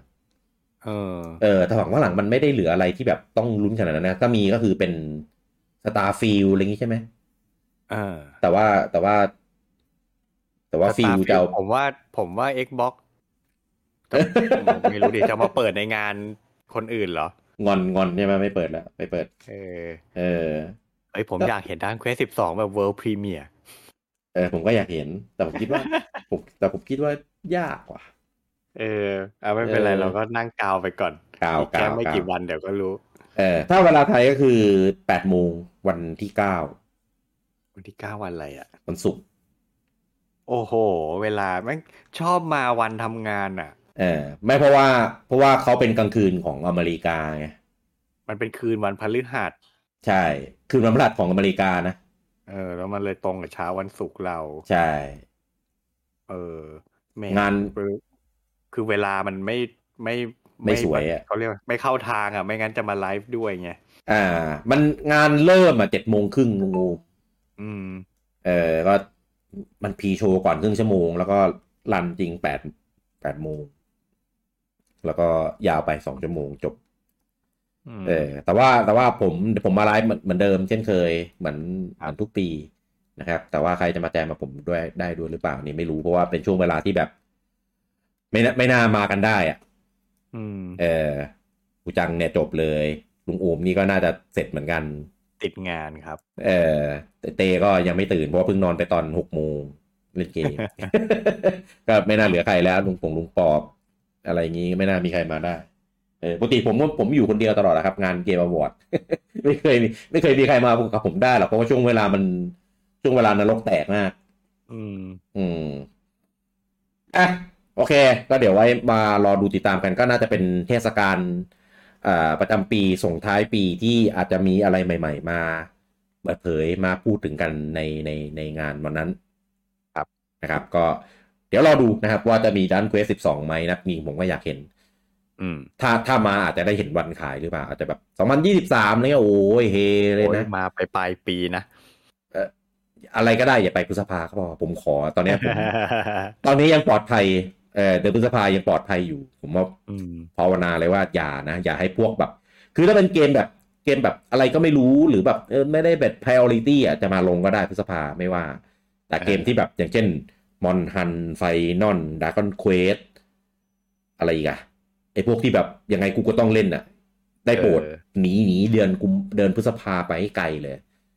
เอออย่างอย่างน้อยๆก็สามสิบวันน่ะ คือแบบช่วงเหลื่อมอะนะ ม เออเพราะว่าคงคลุกอยู่กับแบบเกมที่จะออกเดือนพฤษภาแบบช่วงเวลาประมาณนั้นแหละ มก็พฤษภาเราต้องเล่นเกมออฟเด e y เยียกัน เอ้ยใช่เปล่า เอ้ย ใช่พี่ เพราะว่าปีหน้ามันมีแฟนต a มสิบหกออกนะจะได้เปล่า เอ้ย ก็อุตส่าห์หนีเอลเดนลิงหนีก็ลวอไปแล้วปี อ๋ หน้า อ ประชดประชด เอ้ยแล้วปีหน้ามีมีไฟนอลสิบหกจริง เอ้ยไม่ถึงไม่ถึงมีไฟนอลสิบหกแล้วมีดันเควสสิบสองด้วยจริงนี่คืออายนะ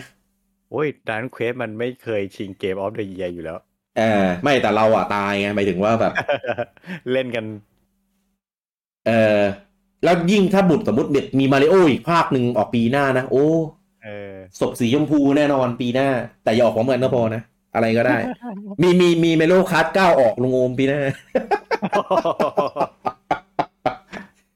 เอ อ ยากสุดเลย ยากอันเนี้ยแม่งเป็นไปไม่ได้เพราะว่า expansion ยังออกไม่ครบ ใช่ไอ้แวนนั่นมันยังไม่ครบเลย เออที่เหลือที่เหลือก็นึกไม่ออกแล้วว่ะไม่ไม่น่ามีอะไรมาทำอะไรเราได้แล้วมั้งเพราะว่า เออ ว่าทุกอย่างมันไปไปปีหน้าหมดแล้วอ่ะมารอดูกันนะครับ The Game Award นะครับ โฆษณาลวงหน้าไว้เลยละกันนะครับเจ็ดโมงครึ่งนะครับ อาจจะเริ่มก่อนนิดหน่อยนะครับ ของวันศุกร์ที่เก้านะครับ อีกเอ่ออีกสี่ห้าวันนะครับเดี๋ยวเจอกันนะครับผมโอเคสำหรับตัวมาด้วยกันนะครับ ในเอพิโซดนี้นะครับ ต้องขอลาทุกท่านไปก่อนครับผม